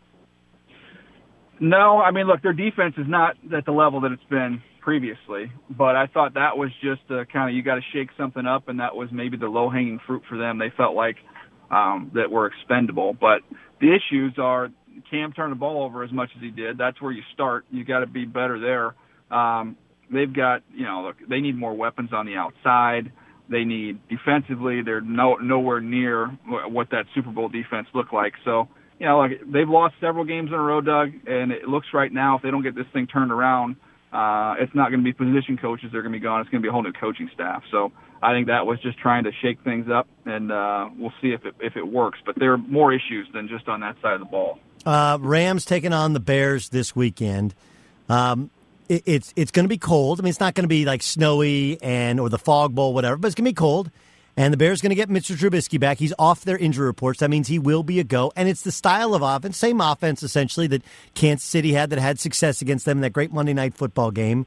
Um, what are your thoughts on the Rams trying to go and win in Chicago? I like the Bears uh, in this one. I, I really do. I think it'll be uh, interesting to see what happens at the line of scrimmage. Uh, you know, this this offensive line who has been playing great. You have seen some signs of some some leakage there, and the Bears. I think they'll have a chance to uh, to win that battle up front defensively. And then you look on the other side of the ball. Um, I think if Trubisky's out there and healthy, I think even with uh, some of the guys returning on the back end, I think they'll have some some holes down the field. So I, I actually like the Bears to win that game. Um, okay, then let's go to the Chiefs. As the Chiefs now, more bad news for the Chiefs as Sammy Watkins sustained some sort of injury to his uh, surgically repaired foot. And so they signed Kelvin Benjamin, who uh, blazing speed Kelvin Benjamin, a lot like Tyreek Hill. um, and they're still dealing, kind of reeling with the loss of of Kareem Hunt. I know you're going to get a chance to see them against the Chargers Thursday, but they got a battle yeah. with the Ravens, a franchise that you've been a part of, a team that's found a way to win a couple games of late. What are your thoughts on the Chiefs now, one week removed from uh, from the awful news about Kareem Hunt in the offseason and getting rid of him? Well, this game would scare the the crap out of me, to put it uh, bluntly, if I were, if I were the Chiefs, because two things with this Ravens team. Number one, if you're looking to try and slow down an offense, an explosive offense, there's really two ways to do it. Number one, uh, you have the bodies up front to dominate with your four man rush and still be able to stop the run. Well, the Ravens can do that with a whole host of guys they roll through there, uh, very deep and they're very, very stout at the point of attack. So they fit that description. The other way you slow down an offense like that, you keep them off the field. You, you run the heck out of the football. And with Lamar Jackson, that's the style of game they're playing. So they can limit possessions uh, on one side of things, and on the other side of things, they can get after you up front. So uh, this is this is a scary game for the Chiefs. Obviously, everybody's pointing to that Charger game next week. But they're going to have their hands full with the Ravens. Um, I feel like the Saints are going to have their hands full with the Buccaneers. Am I crazy? No, because you know, look, they can they can put up a bunch of points. They've already got them uh, earlier this year, um, and then we'll see what happens with the weather. I think the last I saw was supposed to be pretty rainy, so uh, that that could be something to keep an eye on there. And it's the division. That division is especially that division. Those teams know each other so well, and and you kind of throw everything out when they get out there. So uh, if Jameis Winston does not turn the ball over, they've got a shot. Um, as he played, it seems like he's played a lot better. Some of it is just a little yeah. luck and fortune, but ha- actually, watching the All 22, has he played better? He has, for the most part. You know, with Jameis, it's never been it's never been physical. It's always been decision making, and it's been decision making, you know, both on and off the field that have got him in, in trouble. And now we've seen these last couple games when he's making good decisions. He can make every throw. I mean, for a guy with a big, strong arm, he can really layer the ball and, and show some touch and make some really impressive throws. He's just got to avoid trying to jam balls in and and avoid the turnovers. And he's done a nice job of that the last couple of weeks. So I, I think this is a big challenge for him. If he can kind of keep going like he's going, uh, it'd be a huge relief to that organization because they can uh, they can go forward with him as their guy. Texans have won nine in a row. This thing all started because the Colts decided to go for it on their own 43 yard line overtime instead of punting and playing for the tie when the thing was was just about wrapped up. Colts come off an absolute stinker, DJ. They were awful yeah. offensively against the, the, the, same Jaguars team we saw give up last night. Um, what are the chances the Colts go into Houston get a win? I think they've got a shot. Um, you know, the big thing is going to be can they block Houston? Uh, that that to me is the key to that whole game. This this Colts offensive line is so much better, um, but you know that's that's a big challenge with those guys coming off the edge. So they were right there with them. What was it like? It was in the high 30s, I think, 37, 34, something like that. The first time they played. Uh, I, I do think if they can protect, they're going to be able to move the ball and score a bunch of points. I think we could have a, a another shootout in this one as long as that protection holds up. Uh, but Houston at home, I, I like Houston. But I, I think you're going to see a whole different offense. That last week, every now and then, 16 game season, Doug, you have you lay an egg every now and then. Last week was their egg. All right, uh, the the uh, Philadelphia Eagles almost laid an egg against the Giants. They survived. They beat the Redskins last week, so now they won two in a row. They still got to go to L.A. take on the Rams. Still got the Texans. Then the Redskins on the road. That one looks like a win, but but a loss here would essentially end their season, right? Or make it very very difficult, at least to win. They couldn't win the division most likely. Can the Cowboys can the Cowboys continue this? I think. Look, it's it's interesting. You know, I talking to talking to folks in Philadelphia in that organization about you know how they feel about things, and the thing that has them encouraged right now is the offensive line starting to come together uh, and, and kind of win that line of scrimmage. So that to me, this Dallas Cowboys defense that's been playing outstanding. You know, it'll be interesting to see what Philadelphia does stylistically in this game. You know, Doug Pederson normally likes to come out try and throw it all over the place. Well, they've been terrible to start football games. Uh, their first quarter offense has been awful. I wouldn't be shocked in this one if you saw the Eagles come out and try and just go downhill. Those the speed at linebacker that the Cowboys have, you know, try and negate that by just running right at them. So I, I think it'll be. I think this is going to be one of the more physical games of the weekend. I can't wait for it. All right, last one is the game you'll be at, which is Chargers taking on the Bengals, which you know, the Bengals don't have their quarterback. They don't have AJ Green. They're they have historically one of the worst defenses, maybe the worst defense in the history of the sport. But meanwhile, the Chargers have a game Thursday that they care about. They came off a game Sunday that they cared about. This game's one in which everyone expects them to win by a couple touchdowns. Any chance that they get caught looking ahead? You know, I just left the facility and uh, was talking with Gus Bradley, the defensive coordinator, and he uh, he brought up a great point because I kind of was talking similarly as you were, you know, how you make sure these guys are focused coming off last week and not looking ahead. And he said all he had to do was show them a, a cut up of Joe Mixon's explosive plays. And he said we grabbed everybody's attention pretty quick. Um, so I know they don't have Andy Dalton, AJ Green, but there's still some players, especially those two running backs, uh, that can give you some trouble. So you you better uh, you better show up. They they they should have learned their lesson against the Broncos when they had the Broncos dead to rights and did not put them away and uh, it kind of saved the Broncos' season as we've seen. So yeah. they, they've got to come out and jump on this Bengals team right from the right from the start. Yeah, no, it's good. It's gonna be. By the way, uh, 33 Derwin James, how good? He's unbelievable, man. I, I again, I was talking with, with Gus about him, and just every week he can he shows you a different aspect of his game, and just uh, the the versatility he allows you as a defensive play caller to use kind of as a chess piece to take this away or that away uh, each and every week. I mean, he's you can't say enough. I think he's got a chance to be he might be a first team All Pro. Forget the forget the Pro Bowl. He might be an All Pro his rookie year. That's filthy, filthy stuff. Daniel Jeremiah, download the uh, uh, Move the Sticks podcast. Check him out on the NFL Network, or listen to him on the the Chargers broadcast. Thanks so much for joining us. Thanks, bud. Uh, pleasure is all mine. Here's the Doug Gottlieb Show on Fox Sports Radio. Let's take you to Dan Beyer get an update. What's up, Dan? That, that, was that was one I could just never get with the NFL draft because in the couple of years, and I know Derwin James was injured at Florida State, but when he was healthy, he was considered a top five guy. I mean, I mean, he really was, and for him to drop that far down and and be there for the Chargers right in their lap, uh, pretty amazing. And yeah, uh, I mean, so the one that surprised people, I thought, was when Cleveland went with Denzel Ward. He's a good player. It's a good player, but. Uh, the the versatility of what Derwin James has, that was surprising. Look, Roquan Smith's a talented uh, linebacker. Just you know, he's a modern day linebacker. Um, Quenton Nelson. This is a good draft. Yeah, it's an amazing McGlinchey, draft. McGlinchey was very good at San Francisco. Uh, you know, the Vander Esch. I mean, uh, dropping to the Cowboys. Leighton Vander Esch dropping yeah, to the Cowboys. Yeah. So, um, I mean, look, but yeah, Derwin James dropped all the way to 17. And uh, I, I can't tell you enough about Tre- uh, Tremaine Edmunds and Buffalo um, or why Oakland drafted Colton Miller. Uh, I know they wanted to change their offensive line. Um, Marcus Davenport's been good with the Saints. I think that was a little bit of a reach, though, and they moved up, obviously, to get that, that draft pick. I don't know. Tom Telesco killed it uh, there. But, you know, and Minkah Fitzpatrick even. Like, look, uh, Minkah Fitzpatrick's a good player. Derwin James is better. Derwin James is special. I think that's where um, the Dolphins the Dolphins swung and missed. Mike Tannenbaum, I think, took a guy from Alabama that he trusted more than uh, from FSU. Yeah, it just was one of those things that just uh, had had me scratching my head during draft day and throughout the process last year. Anyway, you were talking Chargers. No Melvin Gordon ruled out Sunday against the Bengals. Of course, they've got a short week for Week 15 with that matchup against the Chiefs in Kansas City on Thursday. Now, Chiefs wide receiver Sammy Watkins reportedly had a setback in practice with his foot injury likely to be doubtful for the game against the Ravens. Kansas City Star says that Watkins could miss four to six weeks because of the injury. Ravens officially laced, uh, released their injury report. Joe Flacco questionable for the game, even though he practiced fully today with his hip injury.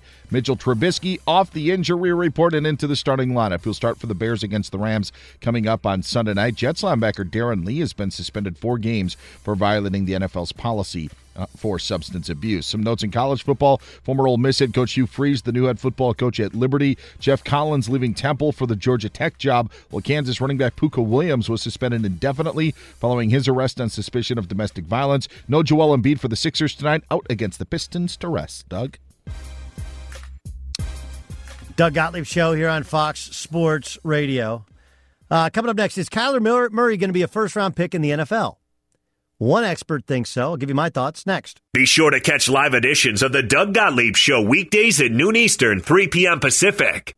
Online shopping can be confusing. Well, not anymore. With True Price from TrueCar, now you can know the exact price you'll pay for your next car. So visit TrueCar and enjoy a more confident car buying experience. We got a hell of a show for you today here on the Doug Gottlieb Show. Really good stuff. Music aside, really good stuff. Every day this time, we like to play for you a portion of a previous show on Fox Sports Radio or Fox Sports One. We call it. And now.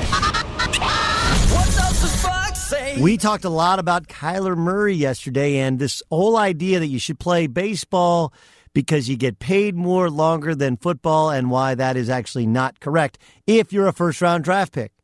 How high will he go? Here's Todd McShay on the Dan Patrick Show. I would actually take him in the first round. I really would. I think the league is trending towards what he is. And I know he's, I've stood next to him. I'm guessing he's just shy of 5'10. But, you know, we've seen guys now who are shorter, they're coming in the league. The league is just more spread out. And it's not about standing, you know, in the pocket and making the, the same kind of throws that you had to make even five, seven years ago. I think he fits today's NFL with quick processing, quick release, and then unbelievable athleticism to extend plays and, and create with his feet. That's where you know it's it's funny. I, we talk about this in basketball all the time, off air more than on air. Is like, hey, I'm not sure Tim Duncan is Tim Duncan today. You know, he just that's not the way. Uh, th- that's not the way you play anymore. Like he's a he was a center, sort of power forward, but nobody scores in the low post or even the mid post, but barely. You know, and he was a a great rebounder, a good shot blocker, but just people don't play through their post the way they used to.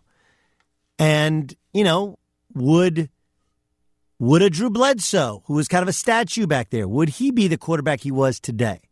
I will say this: though the league is trending to getting faster, more agile, more athletic, who's had the best seasons this year? Right? Who who ha, who's who is uh, w- what quarterbacks are still having incredible success? Philip Rivers is not a good athlete, like remarkably not a good athlete. I mentioned he started, I don't know, 203 consecutive, 204 consecutive games in a Chargers uniform. Like, is he having a good year? Yeah.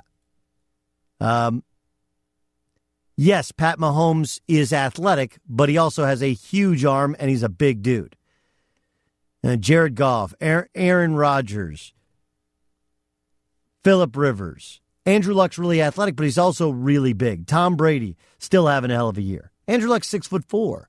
So while you do need to process quickly, and he has that, while you do need a good arm, and he has that, and he has incredible athleticism. One GM described him to me as Doug Flutie with Mike Vick's athleticism. I still think he's tiny. Now, would somebody take a shot?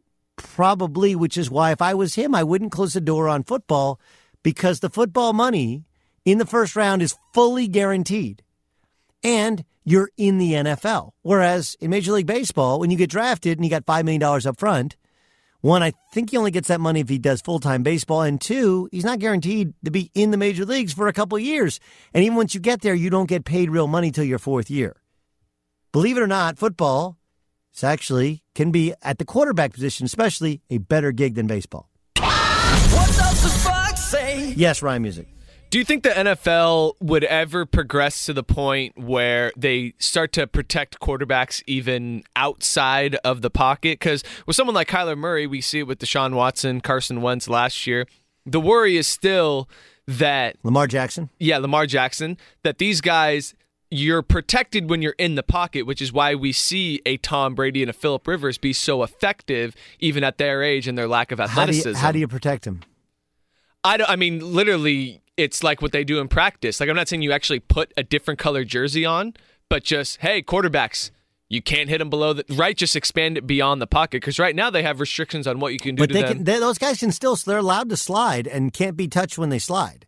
It's still really hard. It's just you put yourself in harm's way. And a lot of times, here's what's interesting a lot of times, guys that are good out of the pocket, they get hurt one non contact, or two, they get hurt not necessarily scrambling around, but sometimes just scrambling around in their pocket, right? They're trying to stay in there. Could they? Yes. But I think then you would kind of get to the heart and core of what football's about. You still need to be able to tackle guys.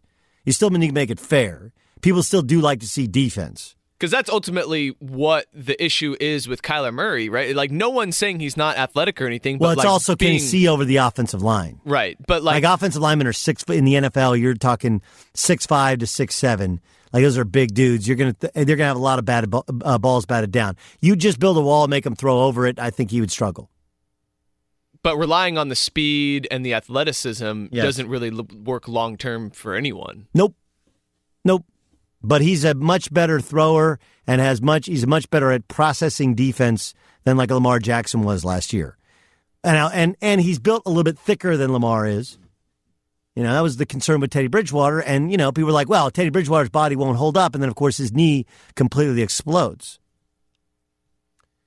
Nick Wright, uh, co host First Things First. This was their discussion on the Patriots earlier today. I don't know that anyone from this moment forward will go to Foxborough and win a football game. I also don't know that the Pats can beat any decent to above average team on the road. And the Dolphins, we can poke fun at Ryan Tannehill. Eh, They're six and 6 they They're one game back of the playoffs. Now, I don't think Dolphins are a good, very good team. They might not even be a good team. But in today's NFL, they are in that meaty middle of average. It, you know who's also in there? The Titans, who whooped the Patriots on the road. Or the, the, the Lions, who are below that. The Jags are well below that. Teams that beat New England when New England had to go to their building. Uh, yeah, I mean, look, all that is fair. The Titans did whoop them, but if you go back and you go back and look, uh, that was Sony Michel had just gotten back, and also I believe in that game they didn't have Rob Gronkowski. Um, look, we'll find out here if the Patriots can beat a decent team on the road, whether it's the Dolphins this week or the Steelers next week. But what's amazing about the Patriots is here they sit, in spite of the fact they lost to the Lions, the Jaguars, two non-playoff teams, and the Titans. Here they sit at nine and three, nine and three, and with a couple of breaks, dude, there's a shot they get home field advantage throughout the playoffs again, like legit shot. You know, legit shot because Kansas City's going to play the Chargers. If the Chargers can beat Kansas City, and somebody can get the Texans between now and then, and uh, you know, I the, the Texans, by the way, in head to head, they finished the same record. The Patriots beat the Texans earlier this year. Texans uh, have have still have to go to Philadelphia. We'll see what they do against the Colts. But it's not out of the realm of possibility that as much as I don't think anyone thinks this is a classically great Patriots team, you're still going to have to go through Foxborough in order to get to a Super Bowl. And that's what the Fox said. What does the fox say? All right, coming up next, speaking of the Titans, they got a big win. They did, in fact, whoop the Patriots. We'll ask a former Patriot what he thinks of his team, but more than anything, um, did they feel like the, the Jags quit last night? Feel like they quit last night? That's what it felt like watching on TV. I don't know what it was like in in person. Logan Ryan will be our guest. Plus, I got my five picks for NFL games.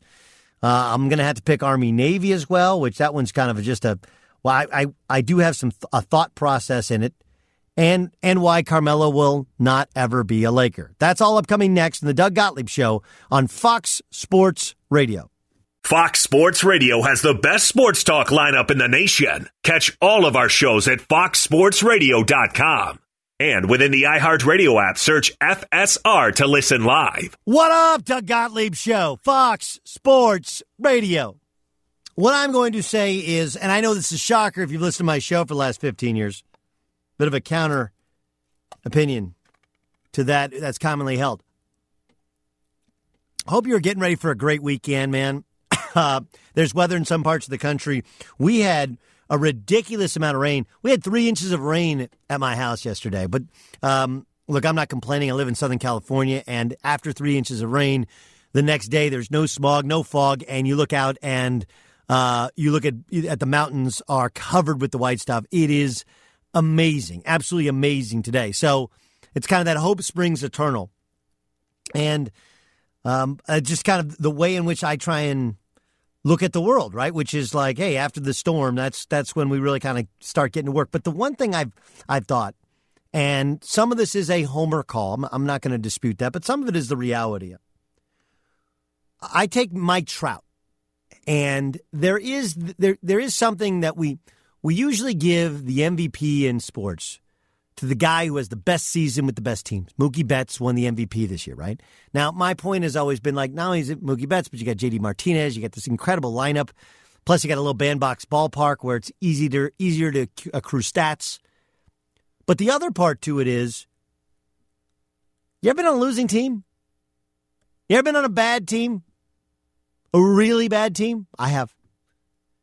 And it was the hardest thing I ever went through my entire life. I never played a bad team. We had an AAU team growing up. We were never bad. We we might not have won championships and won the, but we never went home before the playoffs, and we didn't go home in the first round of the playoffs. In high school, my freshman year, we went to the CIF semifinals. That's like the southern section, which has more schools in it than any other state, as in any other division. Uh, my sophomore year, we weren't great. We were much younger, but we still won, I don't know, 18, 19 games, 20 games. High school basketball was a lot. Junior year, won more. Senior year, won a ton. And then I, I, you know, all the while I'm playing AU basketball. If I played football, I played on one bad football team. I told the guys a story about this. I was in eighth grade. I, I kind of got called out of early football retirement. I was going to take the year off and get ready for high school football. And midway through the year, a team asked me to play quarterback. Came back, played quarterback for my old team. We didn't win a game. We actually didn't get to play our last game because we got into a fight, or we didn't get into a fight. The parents got into a fight um, after at the end of a game. But that was really the only experience I ever had with a losing team. I go to college, I played Notre Dame, and we were nine and eighteen. Um, nine and eighteen. So I, I just think you know, look, I, I believe that the hardest thing you're going to do is compete and compete the right way when you're losing. Now, when you're young and I was a freshman Notre Dame, I remember, look, I'm still every game trying to win. I just want to win every game. But the older you are, the more you got agendas and guys trying to look, I'm just going to get my numbers here. We stink. It doesn't matter. We're going to lose. Going to get my numbers. It's one of the things I've always marveled about Mike Trout. He hadn't been on a good team in a couple years here with the with the Angels, and yet his effort is always the same. His production is always the same. And I know it's not the team sport that football or basketball is, but that to me impresses me. I watched the Jaguars last night, and I was I was really bothered. Anybody can have a great year when your team is great, but can you have a good? Can you keep competing and keep fighting when the playoffs are not a possibility or not even a likelihood?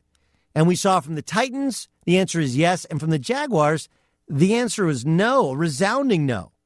It felt like they quit. And no one wants to use the Q word in professional sports, especially football. That's what it felt like. Titans had a huge all around game last night, uh, led by Logan Ryan's team leading seven tackles, plus he had a huge sack. He continues to lead all NFL cornerbacks in sacks and tackles Of course, he's hoping for that Pro Bowl nod. He joins us on the Doug Gottlieb Show on Fox Sports Radio.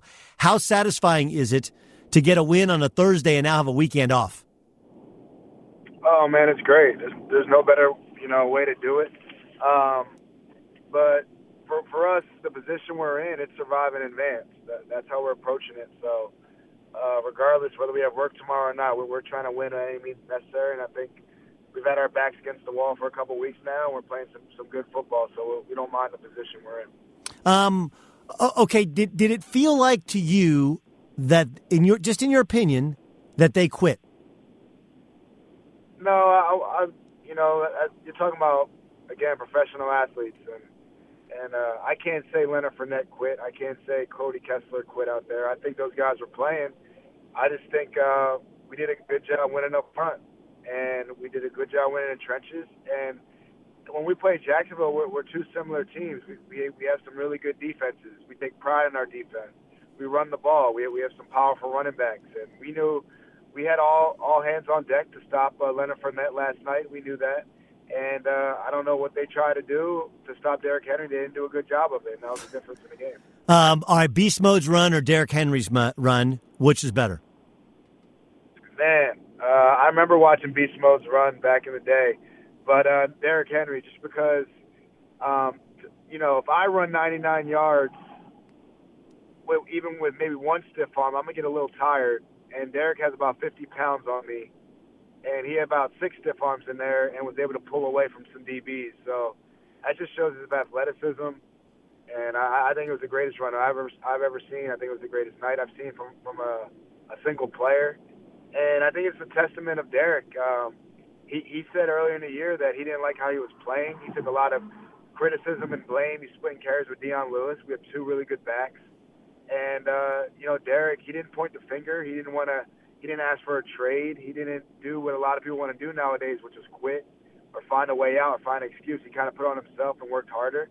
And I was happy he had the night that he had uh, because we know he's capable of that. But uh, he really bet on himself, and I'm just proud of him. And I think uh, he really deserved everything he had last night. Logan Ryan joining us in the Doug Gottlieb Show on Fox Sports Radio. Where were you during the run? Were you were you on the bench and looking up at the big screen? Were you on the sideline watching it happen? Where were you when that took place? Yeah, I was on the bench. I was on the bench to start, and then when he started pulling away, I got up and I was running down with him, and um, it was nuts, man. The stadium erupted and it was, it was a game. It was a game changer. It was a game changer. Momentum had swung at that point because we we just stopped them on fourth down on the one yard line, and they went for it four times on the one, and we stopped them. And so that's a huge swinging point. And then we have one play for 99 yards, and the, the things kind of started getting rolling uh, from that point on. What is the energy like? In the huddle, or you know, and guys, teams don't huddle like they used to, but like you said, fourth and one in your own stadium you guys are fighting to try and stay alive in the playoffs. Like, what is that energy like when you get a stop? It's huge, man. We have a lot of pride, and um, it's a lot of focus because you, just want to make sure that you're covering your guy. You know, you don't want him to to do some trick play, and you're not. You know, you, you're so amped up, you're not doing your job. So we're the number one red area defense in football. We're one of the top scoring defenses in football.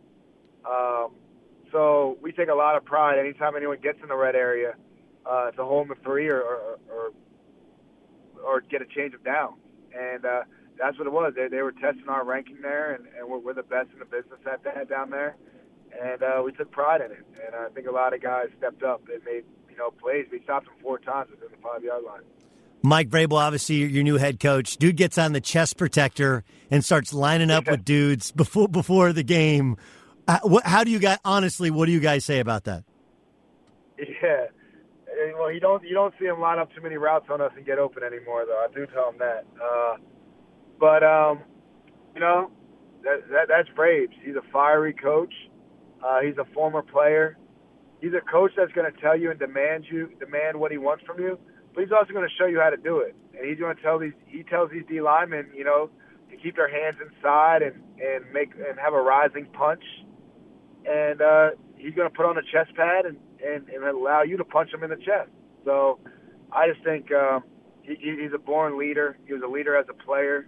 He's won championships as a player, and he's, and he's a great leader as a coach. He's definitely a leader of men, and he's not afraid to, to demonstrate or show. Not afraid to get his hands dirty, as you see.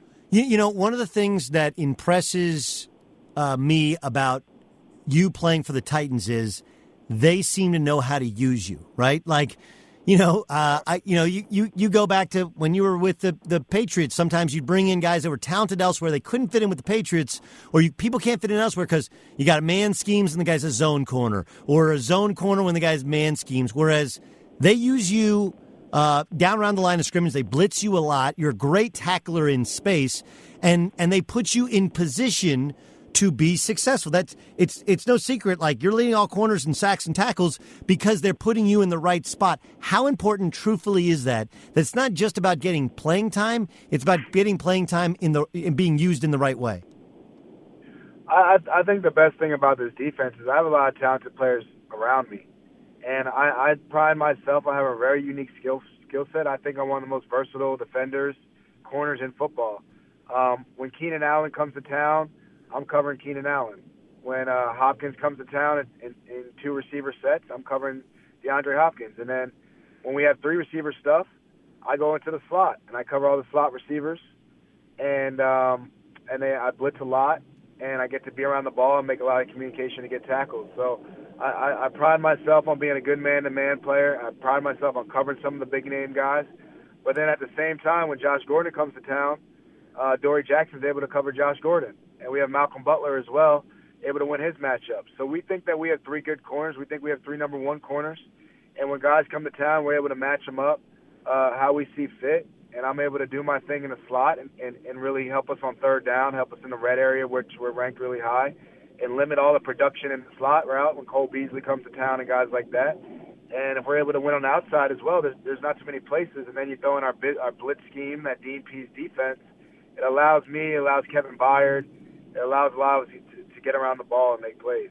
Um, your your cleats for your cause were cat and dog themed with Nickelodeon, and I know you do a lot of things. I just saw on Twitter, uh, you know, doing things for the Ryan Animal Rescue Foundation. The big question I have is: Are you a cat guy or a dog guy?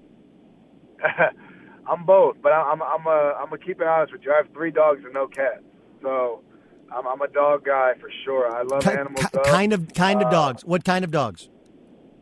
Oh, I'm a pit bull pit bull advocate. I love pit bulls. I have two. Um, they're great, great dogs around my great dogs for my kids. Uh, that's awesome, man. They have a ter- a terrible reputation that we're trying to change. But yeah, I like the big, drooly mouth, big headed pit bulls. Um, what are their names? Dogs' names? I have three dogs. My two pit bulls. I have a, a, a big pit bull named Leo. I have a, a blind pit bull, completely blind, named Julius. And then I have a puggle who runs the show, and her name is Nala.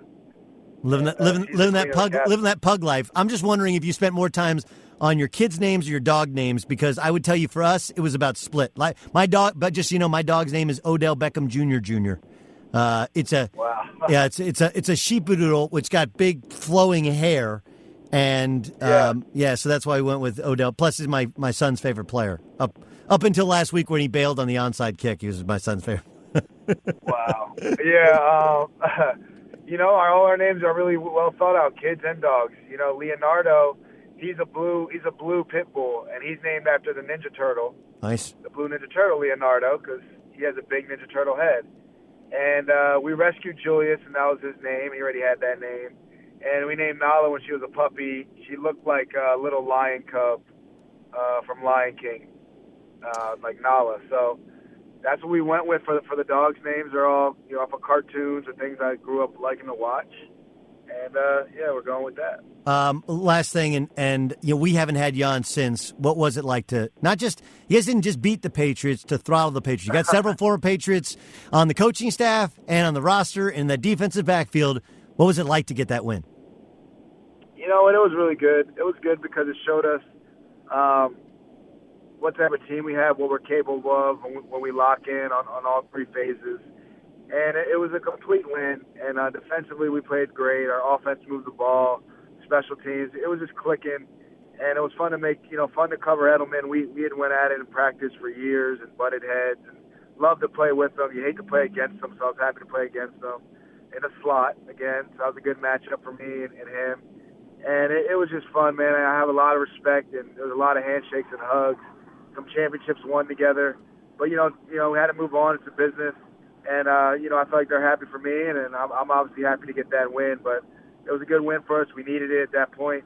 Uh, I still do, and, and, and we know, man, the, the Patriots are a title contending team every year, a playoff team, and we know what type of team we have, man. Like I said, our backs against the wall. We're surviving advance.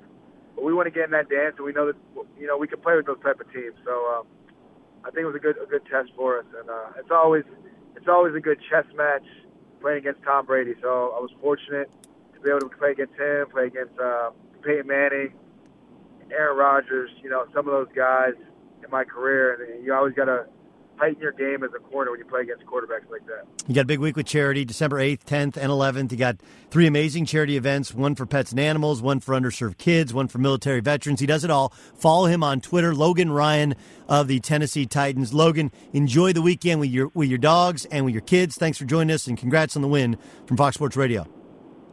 Appreciate it, man. Thanks for having me. Pleasure is all mine. Uh, from one current player to a former player, former offensive lineman Jeff Schwartz joins the show upcoming next. How are the Rams going to move the ball or just protect Jared Goff against that Bears defensive front? We'll discuss next. Be sure to catch live editions of the Doug Gottlieb Show weekdays at noon Eastern, 3 p.m. Pacific on Fox Sports Radio and the iHeartRadio app. In sports, a trade can make or break your team. It's no different when it comes to selling or trading your car. You need to make good choices. And with TrueCar, you got a star in your roster. So when you're ready to sell or trade in your car, check out TrueCar. True cash offer, not available in all areas. Doug Gottlieb Show, Fox Sports Radio. Ooh, I am for real. Uh, I got a lot to get to, man. Ton. Uh, pretty simple, pretty simple explanation why Carmelo Anthony will not be a Laker. That upcoming plus my picks. First, let's bring in Jeff Schwartz. Playing the offensive line in the National Football League for eight years. He hosts Pac-12 today on Sirius XM channel 373, and he works for the Action Network. Follow him on Twitter at Jeff Schwartz to see his disrespect, disrespectful blocks. How much of that 99 yard run was disrespectful blocks? How much of it was Derrick Henry, and how much of it was the Jacksonville Jaguars quitting? Uh, it wasn't there. There was one really good block by the tight end. If you look on, on the screen, it takes the guy like 20 yards downfield. The the wing defend the wing uh, player in that formation. But a lot of it was just Derrick Henry and Jacksonville kind of not wanting to be there. Look, I, look, the, the first one kind of made sense, right? You have Derrick Henry like 245, 250 going against AJ Bouye. I, I understand where that mismatch is, but then you had that linebacker try to tackle him. It didn't seem like he gave much. He got not only did he miss a tackle, Henry shoved him across his body on the ground. Then Myles Jack looked like he didn't really want to tackle as well. So it's a combination of all those. Jacksonville looked bad last night for a team that talks all that on, on defense. Um, they haven't been able to back it up much this year. Yeah, exception of the, the Colts game the week before. It wasn't to me. It wasn't as much that as much as look. He wasn't. Derrick Henry's fast for a man his size, but he's not a blur. And if you're shedding tacklers, you're not running at full speed. There are plenty of guys like a you know like Ramsey who have have an angle and offered no effort to go and take a shot at his legs and just or push him out of bounds. None of that was done. That's where I feel like it was a collective quit. It was, and, and Ramsey, we saw him kind of give up on that. Even you know, Terrell Thomas who played NFL, was chimed in on Twitter too to, to the conversation about he made a business decision. He did, but the problem is when you call everyone, when you say everyone sucks and everyone is this and that, and and you're talking about guys on you know on the game during the game while you're losing, like to the Bills, um, then you're going to have to take the backlash for not giving your effort all the time. And it's what Jacksonville is right now. It's why the rumors came out about them wanting to trade him because they're tired of it. Doug Gottlieb show on Fox Sports Radio. That's the voice of Jeff Schwartz, played offensive line. Of course, his brother's a, a Pro Bowl candidate, offensive line with the Kansas City Chiefs. How much different are they going to be as we see them in the stretch run now? Not only they lose their running back uh, who gets cut last week because of you know the off the field incident, but now Sammy Watkins hurt his foot, and they're going to replace him on some level with Ben with uh, Kelvin Benjamin. I don't, I don't really see where that's a, an apples to apples uh, comparison. I mean, I, I was shocked to see the signing. Quite honestly, it doesn't really fit much of what Kansas City does, unless they're just hoping for a big body guy that can make some plays in the red zone. You know, they don't really have outside of Kelce, they don't have like a big wide receiver to go to, to kind of go get a ball if you have to go get it. Um, and if the Ravens try to take away Kelce, there's no other option for that in the red zone. So maybe that was their thinking. He's going to be a more of a red zone wide receiver, just go up and try to catch the ball, which he doesn't really do very, well anyway. So the loss of Watkins probably hurts him a little bit more than does Hunt. They have some some running backs, and plus they're a passing team first. I mean, they run the ball as an accessory item. So losing Watkins now, um, it's another weapon, and we know Andy Reid. He loves nothing more than these interchangeable parts, guys that can play left and right, get motion all over the place, and disguise things. And without Watkins, it takes away some of that ability. Um, the, the the Steelers have a big lead and lose to the Chargers. Was that come back and win more about the Chargers or about the Steelers? It was both, and I will say this: I am like anti blame officials for losses, and even in this situation, I you know the Steelers did blow a lead, but I mean there were two direct blown calls that to touchdowns. We don't see that very often. Where it happened, it has happened twice in a Chargers game this year. One referee got fired after the game because of a, of a blown call. So you know you take those points away, obviously the, the game is different. But the Steelers, look, they seem to thrive in chaos, and this year just hasn't really been the same. Uh, they've had the chaos, but haven't really thrived in it. Now they go to Oakland. They'll beat the Raiders. I think the game will be closer than people think, but they got to win to keep pace with Baltimore.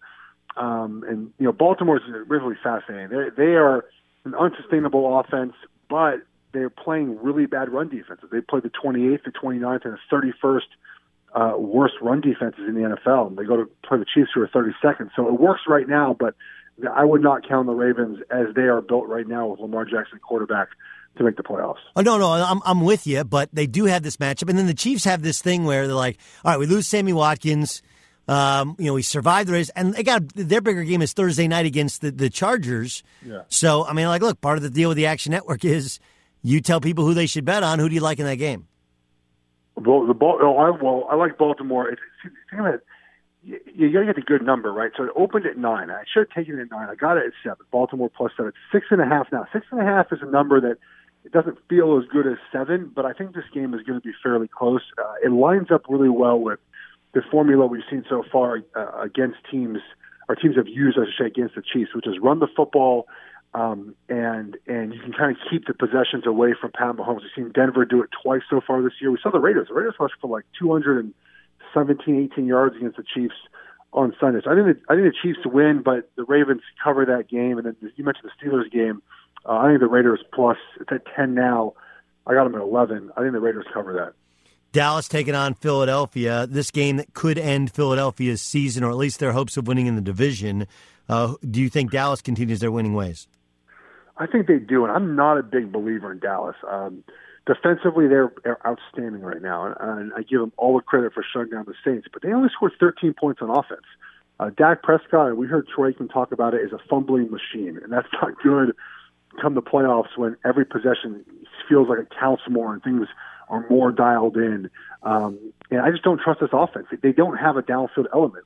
Look, Amari Cooper, has two touchdowns on Thanksgiving were both relatively short passes. I mean, the one was like 12 yards. and he, he broke three tackles and and was gone. So that's not really something Dak is doing extraordinarily well. So their offense worries me so much. But they're playing an Eagles team this weekend who uh, just kind of the same issues offense. They vertically there's no ver- they have no vertical element to their offense. Even Golden Tate, who's not a real vertical guy, which is fine, has not played terribly well until this past weekend. So I think Dallas wins this game. It's probably pretty close and it ends the Eagles season. Indy taking on Houston. Houston's won nine in a row. This started with a game that was in overtime between the two, and Indy made the dumb decision to go for it in their own 43 when they could have just punted and taken a tie. Uh, Indy laid a complete why was that egg. Dumb? Why, why was that dumb? Um, because the chances of failure, like even if if here's the thing, if you get the first down and it wins the game, then I think you go for it. Like we've seen that even in Yeah. Indianapolis with Bill Belichick. Like, look, if we if we punt it, now we got to play defense. Like, look, if we just get three yards, four yards, whatever, we get the first down, we win the game. A first down did not win them the game. First down didn't even get them necessarily in the other side of the territory, in, in the Texans' territory. Right. A first down simply got them more opportunities, whatever. Instead, like a tie is not a bad thing. Punt the ball, and it saved Houston's season, and it could be the tie that keeps the Colts out of the playoffs. I'll tell you why it's not a bad decision. Because in that moment, right, Frank Reich is trying to build his program. He's not thinking of making the playoffs. They were one and two or one and three at that moment. Right, he's trying to to set a tone for his team. Now, looking back on it, you could say, yeah, probably he should have punted the ball, gone for the tie, would help him in the playoffs. But in that moment, I think that was the right call. And, and look, they're not a playoff team yet. Look, they're getting there. They're going to be really good next year, in my opinion, especially if Luck can be healthy. Um, but in that moment, I don't think it was bad. Now looking back on it, yeah, I think it's easy to say that, that they shouldn't have done it. But I, I don't think we can look at a decision like that um, 12 weeks later and say it was bad. In the moment, I said think it. right I said just just so you know, I, you know, I said at the time. I said like, look, because you haven't won a game and you tie. Like tie is not a bad thing when you haven't won. Tie feels terrible. It, it, It might what, feel never- terrible, but you know played- what feels worse? Losing. Losing I'll feels worse than tying. I've never played in a tie. I've never played in a tie. I've played in a couple overtime games. It feels like both teams lose when you tie, though. I know it doesn't feel like that way in the standings. But Fine, but you know, you know what? You don't. You don't actually. You don't actually lose. Losing. know, I agree. I know it doesn't feel good as winning, but it feels. Uh, Jeff Schwartz joining us on the Doug Gottlieb Show. Uh, Rams against the Bears. Rams offensive line is outstanding. Uh, Bears defensive front is outstanding. Yeah. Cold weather. Um, like, look, you, you grew up out in Southern California. Made your way to different parts, played in New York. But you know how your blood thins when you're out here. Like Andrew Whitworth can be as tough a guy as possible. All of a sudden, it's like 35 when you've been living in LA feels like minus five. How do the Rams react to the Bears defense? I think I saw a stat this week. Jared Goff is 8 0 in, in kickoffs under 60 degrees. Uh, very interesting considering he's a you know Southern California kid um, and went to Cal and obviously plays in LA now.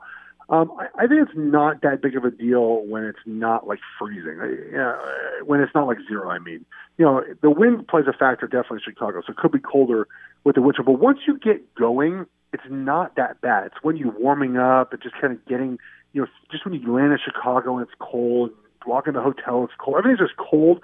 Once you start playing, it's not bad, but up until then, it does it does feel miserable. But I think this game definitely comes down to to the line play. Um, who can block Aaron Donald? Can anyone block Aaron Donald? And then on the other side, you have Hicks and Khalil Mack.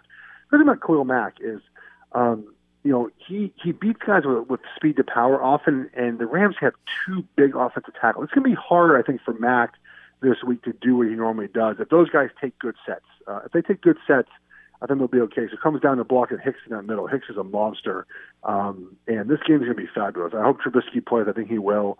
Um, it could be a preview of a playoff game in a couple weeks.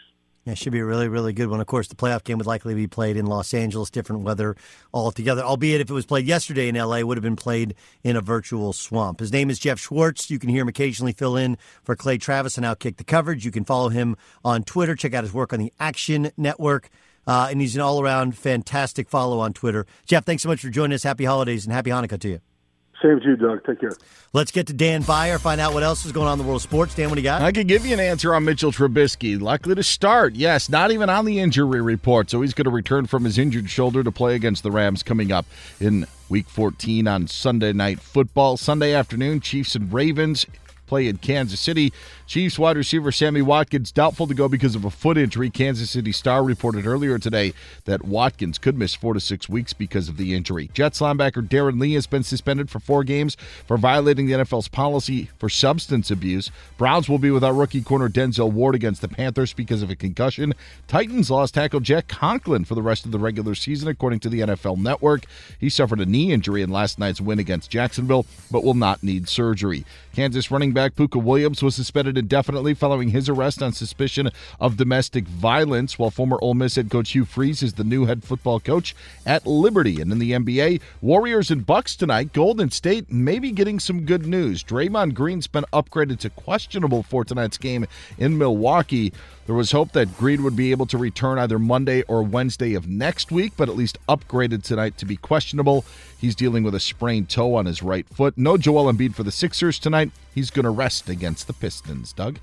Great stuff, Dan. Dan Beyer, Doug Gottlieb Show, Fox Sports Radio. On the season, on the season, 31 and 14 in college picks, 22 up, 22 down, one push in the pro picks, although those do not count Monday Night Football and Thursday Night Football, which I would assure you I'm at least eight above above water, eight above water. It feels it, fe- it feels like like last night I gave you the pick and I gave you the over. That would actually be two picks in one. I just I hate to be that guy to want to get my numbers right, but I do. With that with that in mind, let's give you five picks. I want winners. Well, we got them. Five NFL, five college. Five on three. One, two, three. It's five for five with Doug Gottlieb. Let's go, five. Doug Gottlieb Show, Fox Sports Radio. Do do do do do do. Let's get to some of these picks, shall we? Do do. Let's start in Green Bay, where the Packers chose to make a coaching change. They fired their head coach. In comes the Atlanta Falcons, and I know there's not a lot to play for for Green Bay. Faint, faint playoff hopes. They're taking on the Falcons, who lost at home to the Ravens. They lost to the Saints before that, the Cowboys before that, the Browns before that. They're banged up in their sec, uh, banged up in their secondary, um, and uh, their quarterback struggles to throw the ball outdoors down the field. The Packers are only a five point favorite. This is like a bowl game. Right? You got a head coach, Joe Philbin, who's an offensive guy, and he wants to keep the job. You know what he's going to do? He's going to let Aaron Rodgers throw the football. He's going to get everything in the playbook is on the table. Give me the Packers. Lay the five points. The Cleveland Browns return home And uh, look, they lost to the Houston Texans, who are a good team. They're taking on the Carolina Panthers. And uh, look, th- this is after they lost. They won two consecutive games, granted against bad teams, cycle around a bye week, but they've been much better, much more competitive since firing Hue Jackson. Carolina Panthers, on the other hand, are a mess. Mess. They have lost four games in a row, three of which on the road. Part of it is scheduling. Bad road team. They gave up 52 to the Steelers. They lost to the Lions, who stink. They lost to the Buccaneers, who stink. Now they're taking on Baker Mayfield and their favorites. I'm going to take the Browns straight up. Home dog. Let them bark. Rams taking on the Bears. Rams play the Bears, and uh, the Rams come in against a suddenly healthy Mitchell Trubisky. Now, I'm not a huge Trubisky guy long term. I'm not.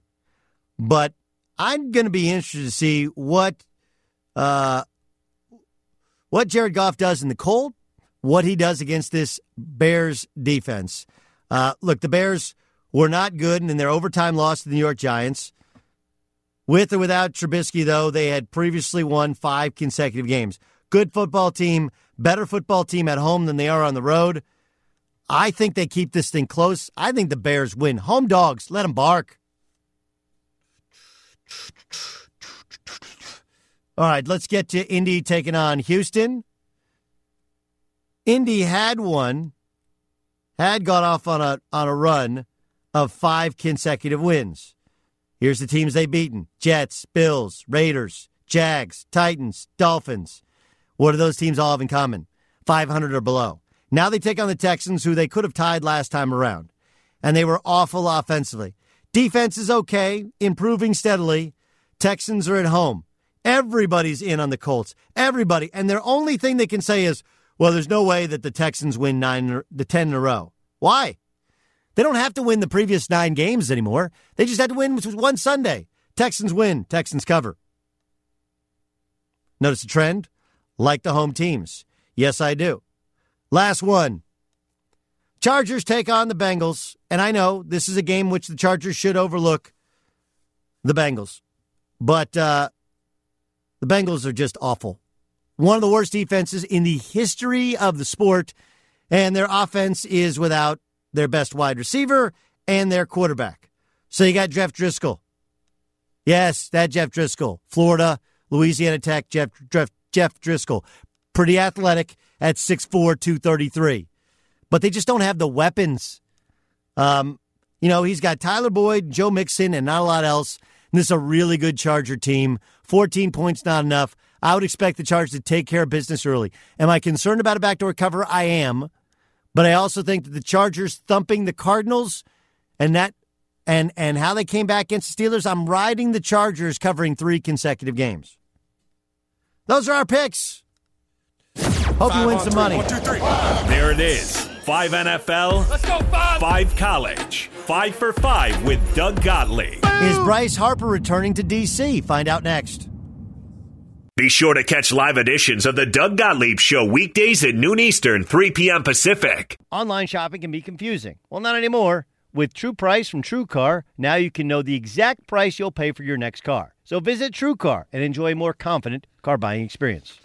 Doug Gottlieb Show, Fox Sports Radio. This is one week of uh, Christmas jams in the book, right? We just this is only week, or is this the second week? I can't remember. I believe it's the second, the first week. We is started the first week. We started First- on Monday. It's been such. you can't even remember because how long. It does. It's they're playing my head. Look, I will tell you that. All Oh, honesty, like. I've told people that I I am like the only Jewish guy I know that I love. I actually like a lot of Christmas music. I do. I don't want it all the time, but I just I I like it on around the house and um. And we have actually a player piano or a piano that has a player element to it. And we I put that in and turn on low, and so it kind of plays Christmas songs in the piano. It's beautiful. Sometimes, in, like in the background of a silent house at night when we're all like reading or my kids are doing homework. But that you also you do get to a point where you're like, all right, I'm good, good. You know, you do the uh, the Vegas dealer thing where you turn your hands, but I'm good, all good, all good. I'm not to that point yet. So happy holidays as we continue on here. Uh, it is the one and only week of Hanukkah as well, which is slowly creeping towards an end. Hope you're having a great holiday season. Let's get you to the press. The Press. Do do do do do Beyer. do do. Dan Beyer. By the way, Beyer. want to remind you Sunday morning, nine o'clock Eastern, six o'clock Right. Pacific. That's a.m. Dan Beyer. Awesome show here on Fox Sports Radio. Get you- yeah, we'll get you set for your fantasy playoffs or maybe your last week of your regular season. Right. You know, Playoffs! Week Right. 14 is always a big one. Uh, some big injuries in the NFL to talk to you about, both good and bad. Bad for the Chargers. Melvin Gordon out against Cincinnati, but maybe they want to just keep him for that Thursday night affair. They've gotten week 15 against the Chiefs. Mitchell Trubisky good to go against the Rams for the Bears. And Joe Flacco considered questionable to face the Chiefs on Sunday. That's pretty cool. Hmm. All right, so Melvin Gordon, I think he, I think he could play. I think they don't want to play him because they want to play him against the Chiefs instead of playing him. You know, that means there'll be a for for fantasy playoff guys heavy dose of Justin Jackson, right? I because look, Justin Jackson gets worn down. That's fine. They don't want to wear out Austin Ekeler. Um, I think you'll see Justin Jackson in on fifty percent of the snaps at least. Yep. XFL is looking into possible new rules that will be used in 2020, Doug, when the league relaunches. A running clock outside of the final two minutes of each half, designated ball spotters so the referees wouldn't have to be running around to spot the ball. I need somebody to spot my bulls. And tiered extra points, no kicks, but conversions from the two yard line would be one point. A conversion from the five yard line would be two points, and one from the 15 yard line would be three points. So you could be Three. down nine and be within one possession of tying the game. I like it. I mean, I like it. Look, there's gonna be flaws to it, but you, this is a great. You know, it's like the, the old spitball test. You know, throw things, spit things at the Yeah. at the wall and see what sticks. Former Ole Miss head coach Hugh Freeze, the new head football coach at Liberty. He had some weird quotes, didn't he? Yeah, very weird. Said only Jesus can handle his junk. I'm like, mm, not sure that was the word you wanted to use, Hugh. But I do think, uh, like, listen, in the spirit of Christianity, you know, in the spirit of the season, if you're looking for a place for personal and professional redemption, what better place than Liberty, which uh, was formed by uh, Jerry Falwell, right? It Wasn't he the, Woo, fa- the praise founder? of it? God. Anyway. Uh, Nationals owner Mark Lerner gave his outlook on the possible return of Bryce Harper to the Nationals as he joined 106.7 The Fan in Washington, D.C. earlier today. If he comes back, it's a strong possibility that we won't be able to make it work. I really don't expect him to come back at this point. I think they they've decided to move on. There's just too much money out there that he'd be leaving on the table. Ah, so there it is. That's a lot. No, he not- should have said not that's a clown question, bro. Right? Shouldn't that's his most famous quote? Mm-hmm. That That's is- cl- is is is Bryce Harper coming back? It's a clown question, bro. it's, cl- it's a clown question. Ramos, how do you not have that's a clown question, bro? Uh, I gotta look for that one. Yeah, he's got you like that. You like that? He's got like Representative Beyer. Yeah, you've got that Representative one as well. A trade just went down in the NBA. The I saw this. Yes. George Hill going to Milwaukee. All right, go ahead. Tell him. John Henson. Delly's going back. Matthew Dellavedova is going back. And uh, they get a second round pick. The, the reason that Delly and John Henson, they had to, George Hill makes a lot of money, shooting guard coming out the bench. I think this is a bad trade for the Bucks. I think they needed the toughness of Delly in the playoffs. My personal Well, opinion. he's played like one game this year. I mean, like Yeah. the other day was the only day he got meaningful minutes. Hill at least can also uh, bring some shooting, three point shooting to a Bucks team that now loves to shoot the three. And John Henson's hurt; he may not play at all this season. They do give a first round pick to Cleveland as part of the deal, according to Woj and That's a Shams. question, bro. Is it Shams or Shams? Do you? I thought it was Shams, but music says it's Shams. I'm not sure either. I believe it's Shams. Shams. Shams Charania. That's what they say at Shahs of Sunset. So Shams. Right. Yeah, that's what I've heard as well. That's a clown question, bro. that is a clown cr- question. That's a Uh, clown question, Allen bro. Iverson thinks this is a clown question. Who's the GOAT? That's because on the Players Tribune, he said there's no debate. Michael Jordan is the GOAT. No debate about it. Agreed. Moving on. That's the answer. That's the answer. Yeah. With the answer. Oh, Wrap The it up, Johnny. That's a high note. That's a high That note. was the press. All right, everybody happy? We got big plans. Music? Are you drinking Pinot somewhere, uh, or you're just hanging out with your in-laws in that really creepy room that you share with your soon-to-be wife? Sounds like a plan, Doug. All right, let's walk around in our underwear and pretend like it's home. Who said underwear, Doug? Uh, download the All Ball podcast. At some point, we'll drop it. Uh, John Ramos is off to coach uh, some youth sports team poorly. I'll be Oh, coaching come youth on now, basketball. You can see me on on TV and Dan Beyer. Check him out on Sunday morning here on Fox Sports Radio when he's when he's not interrogating Phil Mickelson and Tiger Woods.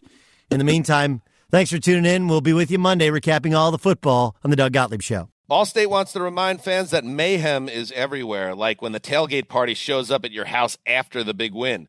Everything's great until the hot plate gets too hot for the tablecloth. Now your kitchen's up in smoke. And if you don't have the right home insurance coverage, the cost to fix this could sideline your savings. So switch to Allstate, save money, and get protected from mayhem like this. Not available in every state based on coverage selected, subject to terms, conditions, and availability. Savings vary. Infiniti presents a new chapter in luxury, the premiere of the all new 2025 Infiniti QX80, live March 20th from the edge at Hudson Yards in New York City, featuring a performance by Jon Batiste. The all new 2025 Infiniti QX80 is an SUV designed to help every passenger feel just right. Be the first to see it March 20th at 7 p.m. Eastern, only on iHeartRadio's YouTube channel. Save the date at new-QX80.com. Don't miss it. 2025 QX80 coming this summer. Ready to unlock a world of entertainment? Philips Roku TV has America's favorite TV streaming platform built in, so you can watch live TV, catch every game, discover must see shows and hit movies, and get all the best streaming apps in one place, like iHeart for all your favorite music, radio, and podcasts. Watch what you want when you want. Immerse yourself in entertainment with premium 4K picture and sound for every budget, with sizes for every room. Find your perfect Philips Roku TV today, online or at your local Walmart and Sam's Club. Hey, hey, it's Malcolm Gladwell, host of Revisionist History. eBay Motors is here for the ride. Your elbow grease, fresh installs, and a whole lot of love transformed 100,000 miles and a body full of rust into a drive entirely its own. Brake kits, LED headlights, whatever you need, eBay Motors has it. And with eBay Guaranteed Fit, it's guaranteed to fit your ride the first time, every time, or your money back. Plus, at these prices, you're burning rubber, not cash. Keep your ride or die alive at ebaymotors.com. Eligible items only, exclusions apply. You deserve to treat yourself, so turn your tax refund into a U fund and give yourself a Straight Talk Wireless Extended Silver Unlimited plan and get a new Samsung Galaxy A14 on them. You can get a great everyday value on wireless with Straight Talk's unlimited plan starting at $25 a line per month for four lines. You'll save so much you'll be enjoying that refund all year long. It's the refund that keeps on refunding. Find Straight Talk at straighttalk.com or at your local Walmart store. Taxes and fees not included. Offer valid through 41424 while supplies last. Online only. Must purchase a Straight Talk Extended Silver Unlimited plan to qualify. Limit of five phones per customer. Family plan discount with four lines all on the Silver Unlimited plan. Not combinable with auto pay discount.